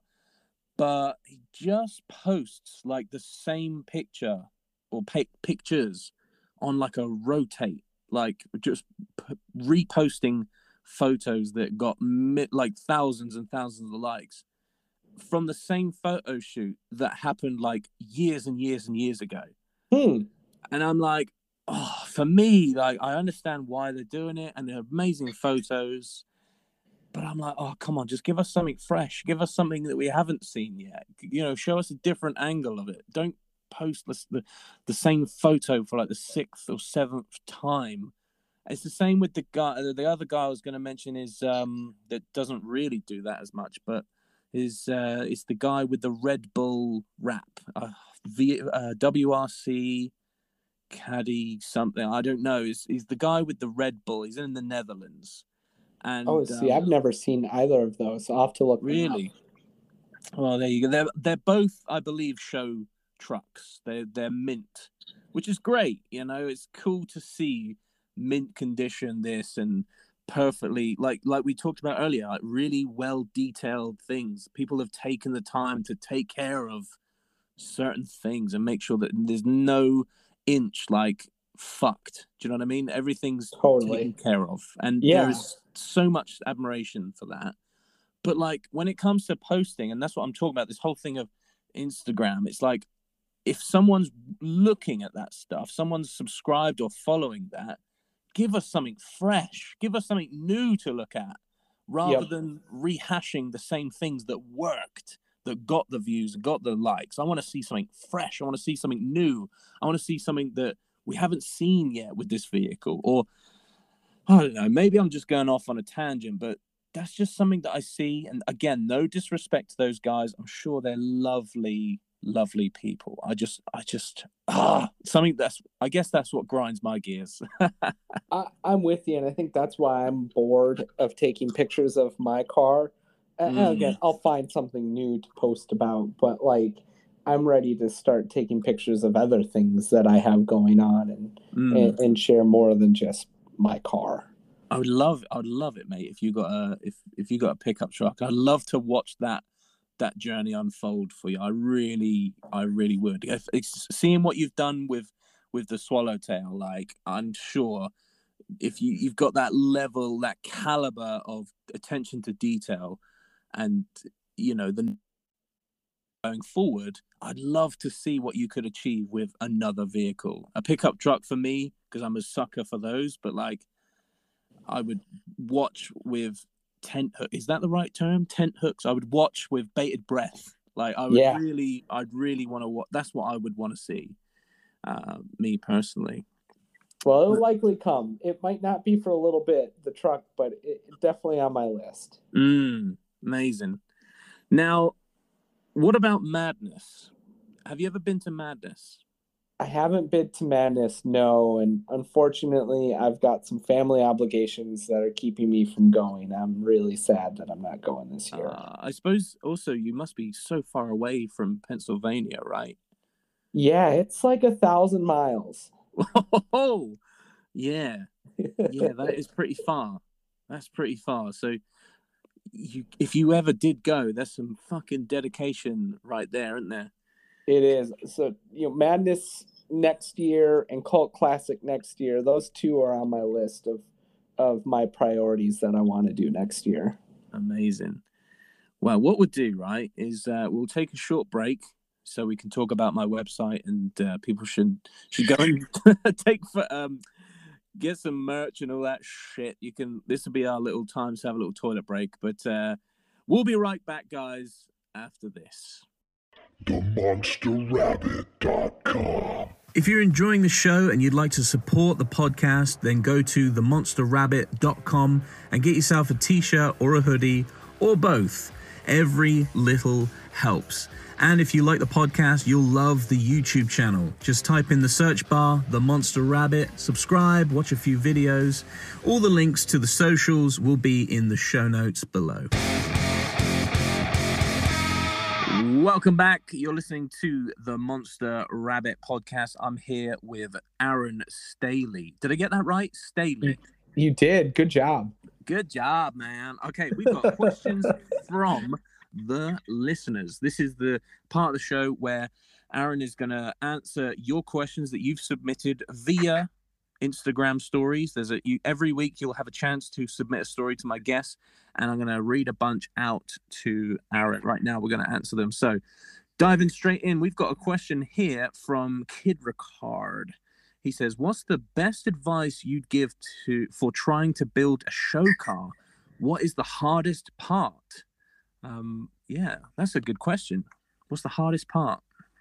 Okay, so best advice and hardest part. So, um, you got to plan it out. Like, what do you want to do with the car? What's the goal of the car? And stick to that.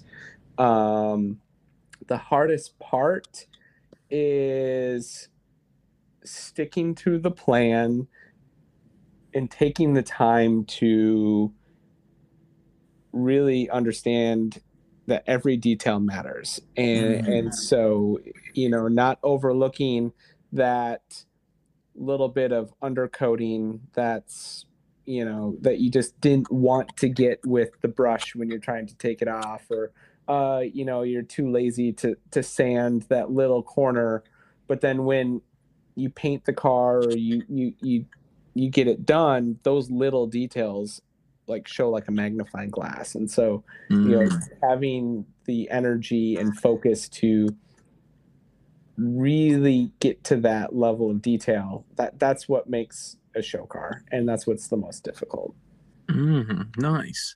He also says, "What was your least favorite part of the build?" uh least favorite part of the build um getting all the undercoating off and all the sanding and just like a lot of the prep work uh to get it down to bare metal that's that's gross that's stinky, nasty, and it's not fun. um, that's probably the worst part about all of it. Mm. All right. Thanks, Kid Ricard. We're going to go straight into another question here from uh, Chris. Until the light takes me. Um, he says, Your build is epic. If you could do it again, what would you change? Hmm. Um, if I could do it again, what would I change? I'm not super happy with my my pedal cluster. Um, I've seen a few people do the Wilwood pedals like I have after I did mine, and I like the way they approached it a little bit better uh, with the steering column as well. So I would have probably redone how I mounted those pedals um, to hide them a little bit bet a little higher up and um, and change how they hung. Yeah. Mm, nice. Uh, we got a question from Mark Dugay, aka No Poke, No Love. He says, If you had your time back, would you have built a different shell? No, no, I'm actually really happy with this. Um, you know, it was a shell that was nice enough condition where I wasn't fixing a lot of rust, but not in good enough shape where I would have been destroying an original car that should have been preserved. Mm. Amazing. He also says, uh, How many times did you change your mind while building your car? We kind of touched on it earlier. Um, just again for us, how many times did you change your mind? Let's see. The color, I changed my mind like three or four times. It was always going to be white, but what color white, you know, three mm. or four times. The engine, I've changed my mind three times. Um, I went back and forth about air ride and coilovers about three times uh, though I owned the air suspension the entire time. Um, yeah, so you know, a couple different aspects of the car, about three or four times each. So that's wow. what's dangerous about long projects is you have the time to mm. to change your mind. Yeah, yeah, I bet, man. Like, see, I don't want to change the subject and put point the light on on me. This is your episode, but like I suppose that's where we kind of differ with when it comes to building a project car. And for someone like me who's just got a this truck is like my my consider my daily. It's like yeah. only, one of the only vehicles I've got, so I need to have this like running all the time. And yeah. like money is an issue. Money's an uh, what's the word? Money is like a, a big factor in this whole thing. So it's like, what can I afford? What would be, what would be best yeah. And what would be, or you know, you kind of go through those uh, options of okay, what would be good, what would be better, and what would be the best option for my truck or my situation. And I kind of have to do it that way. Obviously, I don't want to chuck shitty parts on a on a vehicle that's my forever vehicle. Of course not. But sometimes there's situations where it's like, okay, what can I afford and what will get this thing back on the road and get me to and from work and help my situation. But yeah. nonetheless, yeah. in the long term, you can bet bet your bottom dollar that I'm gonna be like replacing that part with something absolutely beautiful and and high quality in the future when the time comes. Say for example, like suspension. Um, a good friend of mine, Kieran, here in the UK, he he donated me some front adjustable coilovers. Donated. I don't know what make they are. They are the paint is chipped and all that stuff, but it's like for at the time, it's it's getting me through. It's working. It's doing its thing, and I can lower the truck. Yeah, right? absolutely. You know, you know for a fact that in the future, I'm going to be looking at options that are okay. What's a better quality uh, front suspension? What what can I work with? What what can I aim to save? Uh, you know, and spend some money on. Um, because, like I said, it's a forever vehicle. I want this thing to last, and you know is something to aim for and uh, yeah i forgot the question what um how many oh, times i move back and forth uh, change yes. my mind yeah yeah sorry I, I again i'm i do apologize I, I want this episode to be about you um and I, I i get I just go off on tangents. I do apologize. Uh, oh no, don't apologize. I love the conversation. This is awesome. back to you. Oh, Um, all right, let's let's have another question. This one Okay. sent in from from Ali Richmond here in the UK. It says, "What's your favorite alloy wheels?" Who? Um, I really like old school Compomotives. Uh, Mm, love old school Compomotives. Um, I, you know, my image, I've always wanted a set, so I, I do really like what they're doing over there. Um, but I gotta say, as far as new wheels go, um, I'm loving what the Rotiform guys are doing, and the fact that y- you could send in an image and basically create your own wheel. I, I like what they're that they're doing in the approach they're taking uh, Wow. with the alloy wheels. wow, that's cool. He also says, uh, "How do you like your steak cooked?" Uh, medium rare. I think this is the same guy who's asked more food questions on the podcast than I think. Like, I think he answered asked last time. I, swear- I swear he said like, "Does pine does pineapple belong on pizza?" And No. stuff like this. so you say no straight away. oh yeah, straight away. What what is your favorite pizza topping? Um, you know, I'm a pretty classic kind of guy. I I'd probably say you know, um, like a a traditional like sausage, pepperoni, onion, pepper, mushroom, and broccoli. I do put broccoli on my pizza. Now you just said classic. Like I've never heard of a classic pizza with broccoli on it. Th- that's where I'll, I'll that's where I'll go sideways and say, and. I'll add broccoli to it. Why do you put broccoli? Surely vegetables don't shouldn't be anywhere near um, I don't know. I'm just weird. I guess I just like broccoli, and I'm like, oh, let's try it. It, it tasted good. Fair enough. man. Fair enough. Um, I tell you what's good. Talking about vegetables is like Mediterranean, uh, veg- like a, a vegetable medley. Oh, Yeah. delicious. Absolutely love it. Um, anyway, back to the questions. Uh, the crusty caddy has sent in a question. Have you seen this guy? The the the, the truck that's got like graffiti all over it. It's done really really well. Have you seen that? I have. I have. It's pretty cool. yeah he's basically what happened is I, I believe his friends are like graffiti artists and he just basically supplied them with uh, spray paint and said have at it just go for it and uh, they just spray painted all over his uh, you know they graffitied his truck and it looks banging uh, really cool. amazing. he says um have you stretched the legs on that o what was the name of the engine again sorry otenga Uh, Oh, yeah, the Oettinger, Oettinger. Yeah. sorry i need to i need to work on my pronunciations Ot- Oettinger I Have have, you- not. have you stretched the legs on that Oettinger 16 valve? How's do, how's does it perform? How does that perform? i, think I'm supposed to say. Uh, I have had it on the dyno. It made 164 brake, um, which is a little low for that engine, but we were very conservative with the tuning.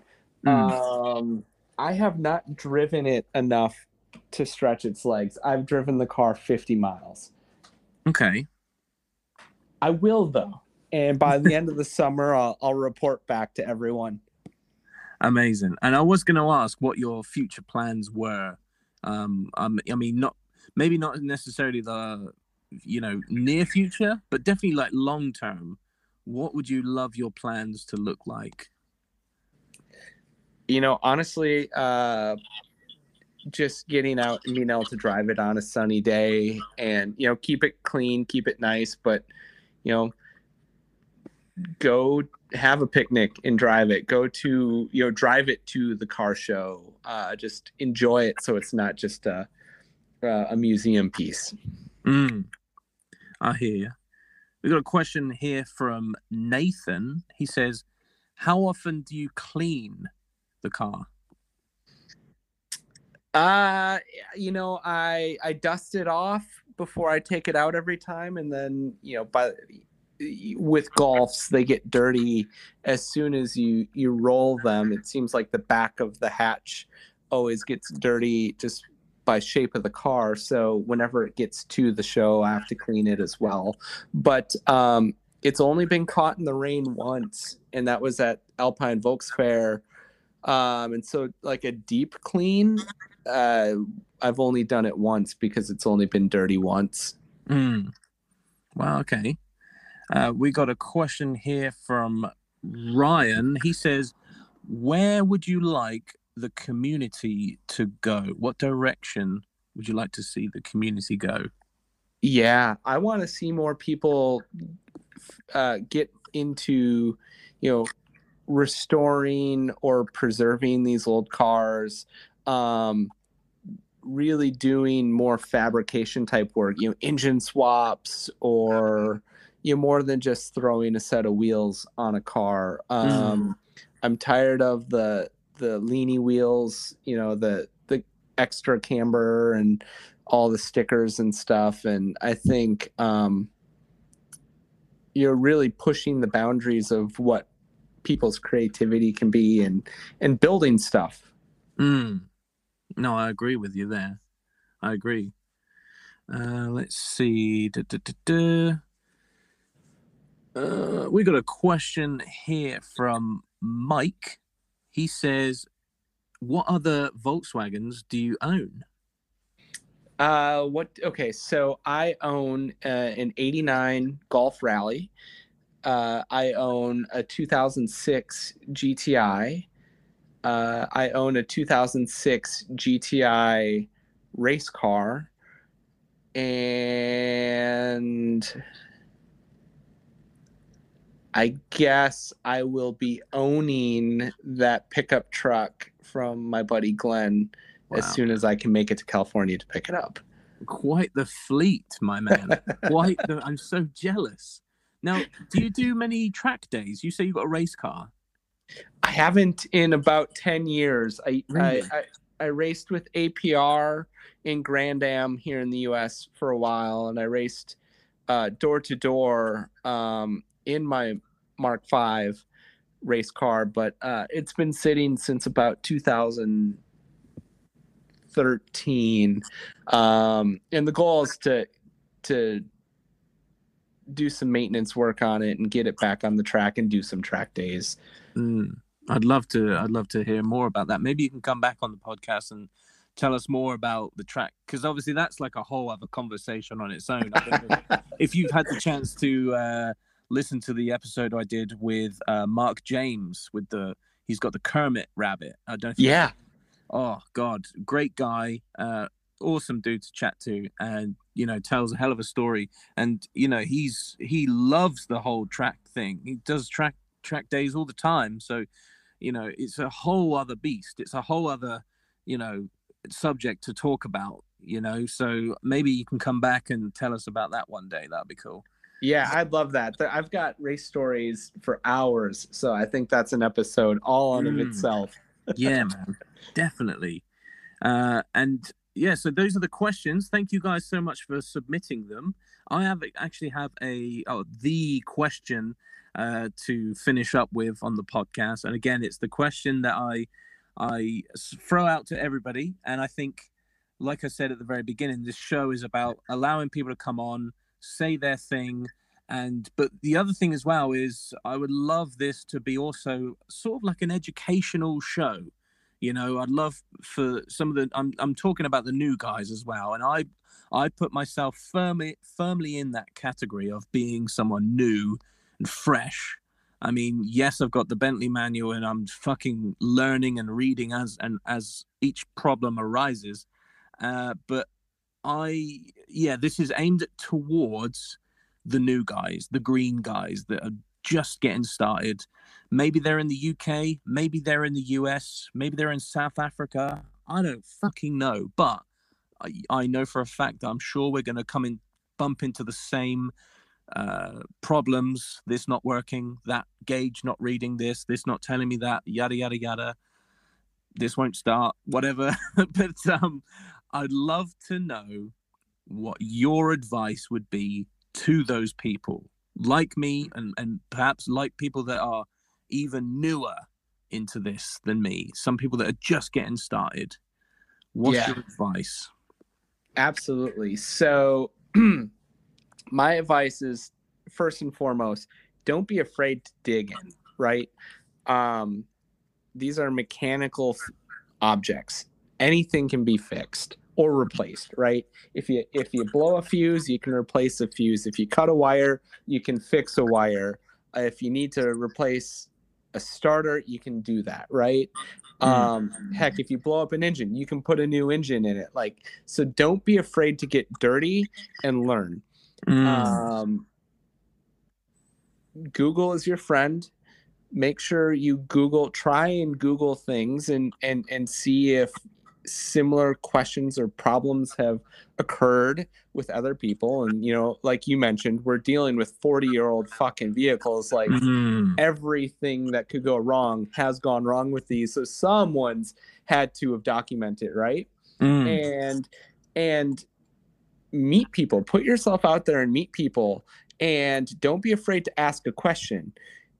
I would say the community is ripe and ready for people to to want to help and answer questions and i'd say the best advice i have for people who are green and really asking a lot of questions is to try and do your research before asking the questions instead of just saying I have this. Do you know what's wrong? Because a lot of people kind of do that, right? And kind of Mm. sort of expect that you over the internet know what's going on with their vehicle.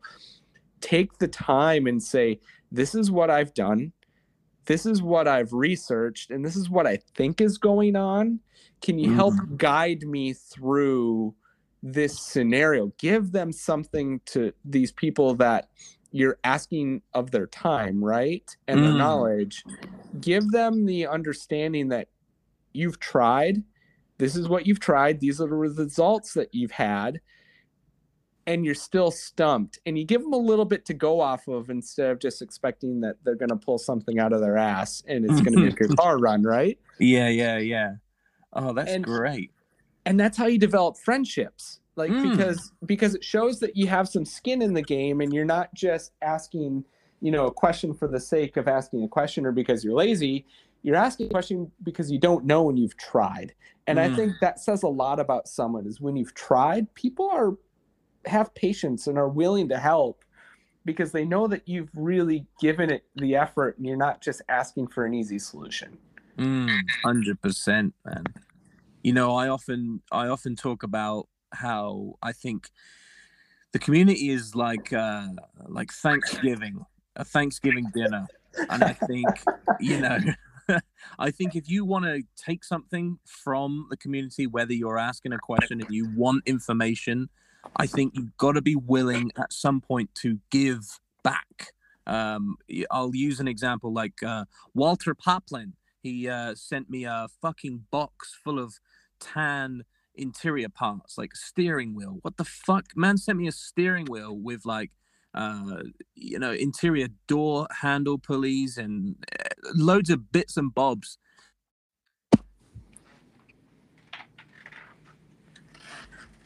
Me that stuff. and, And so I was like, okay, if If I, the guy's got you know a plethora of vehicles and things. He does. There's nothing that the guy needs from me.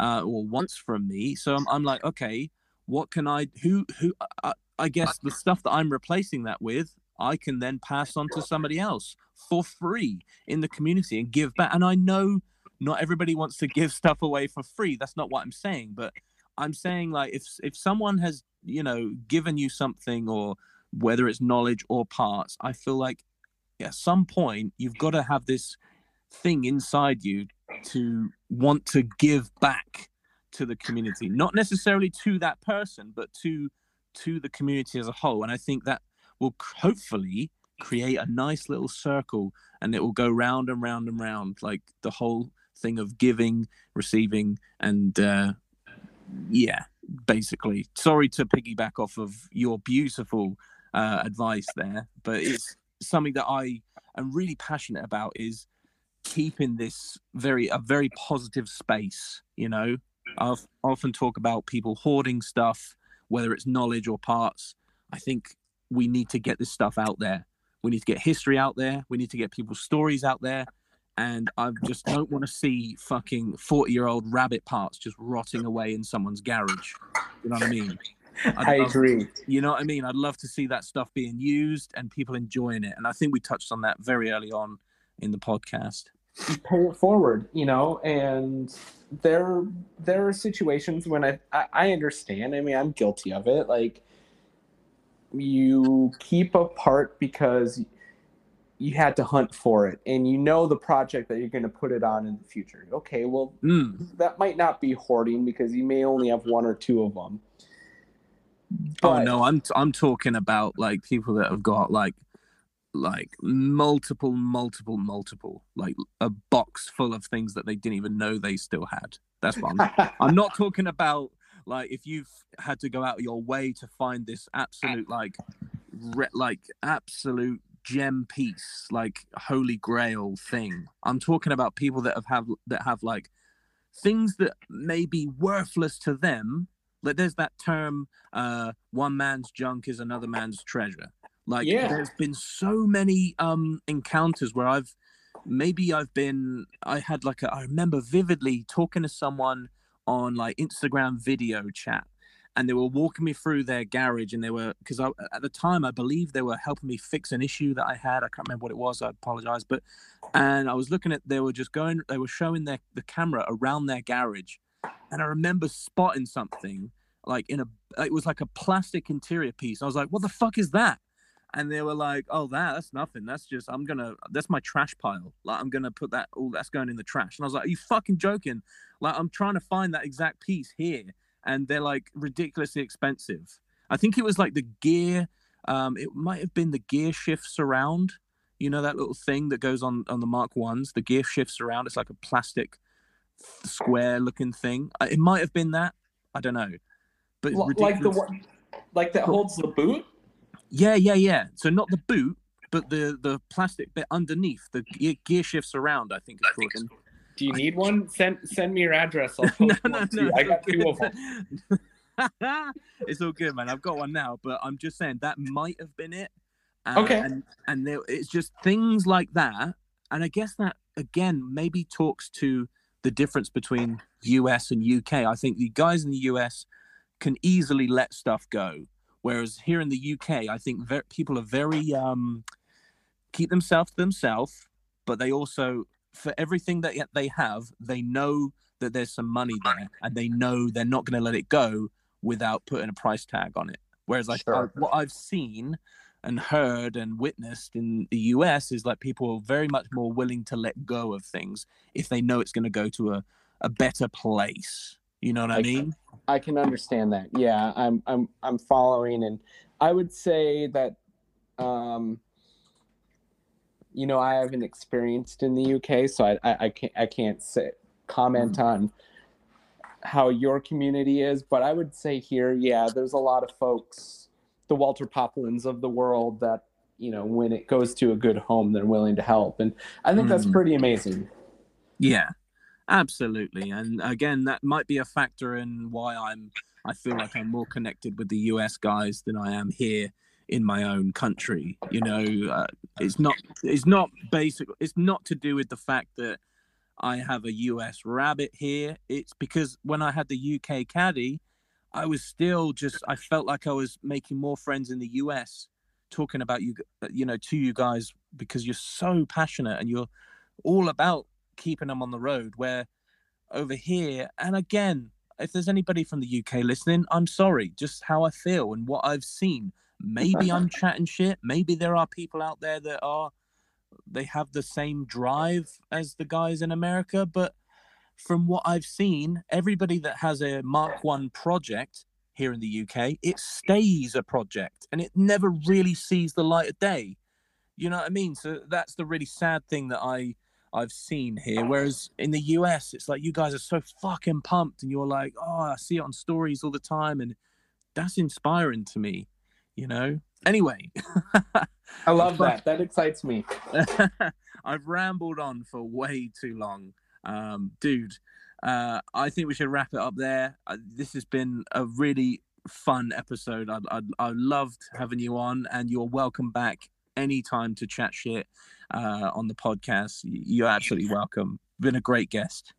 Oh, I can't thank you enough. And this is a lot of fun. And absolutely, I I would love to get on and talk shit a little bit more, or like get a couple of us on and Mm. talk about. I, I really want to reminisce. I want to talk about like old show cars and th- and, like.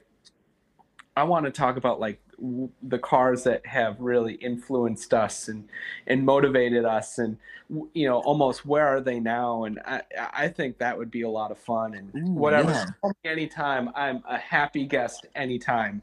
That would be quite a cool thing to dive into. Yeah, if you can round up some like show car friends and stuff like that. If you, yeah, by all means, get get people together and let's chat shit more about the uh yeah this whole show car scene. I really enjoy learning about this. This is great. So yeah, anytime, my friend. Um, guys, thank you so much for listening. Thanks for sending in your uh, your questions. Uh, like I said, I'm going to leave Aaron's Instagram in the show notes below. Make sure you give him a follow, send him some love as always. And also, I'm gonna when this episode comes out, I'm gonna uh, post it as a post on my Instagram, and I'll hopefully Aaron can send me a few photos that we can put in like a carousel, much like I do with all the other uh, episodes that come out, and you can flick through and see exactly what we're talking about, and we can reference different things. Uh, that'll be cool if we can sort that out, Aaron. Ah, dude Any- thank you so much for being on the show. I really appreciate you taking the time out, and uh, this has been really fun. And uh, enjoy the rest of your week, my friend. Yes, it's my honor, and uh, enjoy the weekend. I know it's late uh, for you, so uh, yeah, go work on your cat. Enjoy yourself. Thanks, buddy. I'll speak to you soon. Take care. All right, you too. Take care. There we go, guys. Another episode in the bank. That was Aaron Stehly, and what a great dude for a start. Such a nice guy, very pleasant to talk to, and I've learned so many new things. I continue to learn so many new things within this Volkswagen community about these Volkswagens. And I've probably said a few things in the past where now I probably want to take a few things back. Like I've probably bad, not bad mouthed, but I've probably said some things about people who trailer their car places.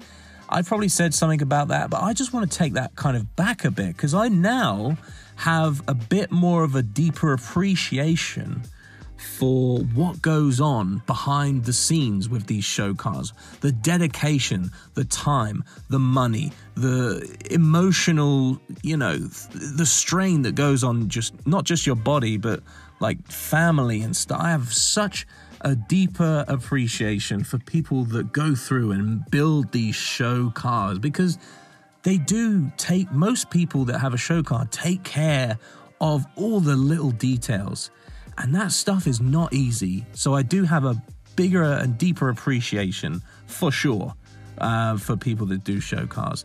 Not my bag. I personally wouldn't be i just don't like i've said already i don't have the time i don't have the money i don't have a shed let alone a garage.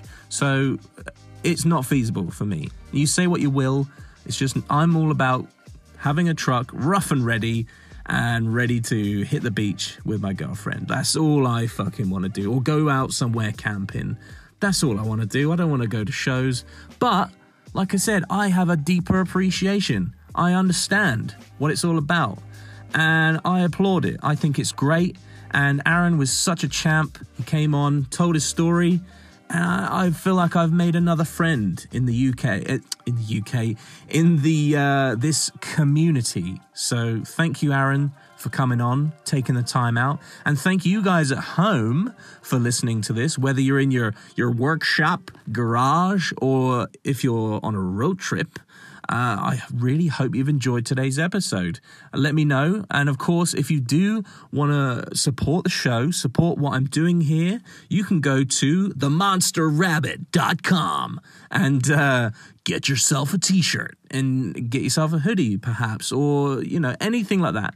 Now, I will say, um, at the beginning of running uh, the t-shirts and selling the t-shirts and hoodies and stuff on the website I used to, keyword used, I used to send free stickers, the Monster Rabbit stickers, to anybody who helped by purchasing a t shirt or a hoodie. I used to send free stickers, but I realized that was kind of a wrong move because it costs more to send stickers out to people in the US than the profits I would make from selling the individual t shirts. So, as the whole point of this was to raise money so that I could get over to Mark 1 Madness, I will no longer be sending out free stickers as of whenever you're listening to this episode. Um, so, if you i will uh, make it available so you can buy a sticker pack on the website again themonsterrabbit.com the, somewhere there will be a link where you can buy the stickers because i've i have had some requests from people that have said look i will buy the stickers. I don't care if they're free. I will actually buy them. So from now on you can now purchase the stickers from themonsterrabbit.com there'll be a link there so hopefully everybody understands, and I will stop getting messages from people saying, Hey, I bought something, where's my stickers? Because as you know, the t shirts and all the garments and stuff from the website are delivered and processed through a separate company that take care of everything. I don't I don't see the addresses. I don't see the orders come in. I don't get to touch the orders. I don't get to see the t-shirts, anything like that. So it all gets done without me even knowing about it, really, and unless I obviously have a look. So that kind of explains why I can't just shove stickers in a pack. I'd love to do that, but I can't. So, anyway, I'm going to stop rambling. I hope you've enjoyed the show. And uh, let me know who you'd like to hear next on the podcast. Send me a message on Instagram at the Monster Rabbit, and hopefully I can get in touch with them, and uh, we can bring you another episode next week. So enjoy your week and stay tuned because we're going to have someone else very, very soon. You're, you're going to really enjoy the next guest. So take care and enjoy the, the rest of your week. Bye.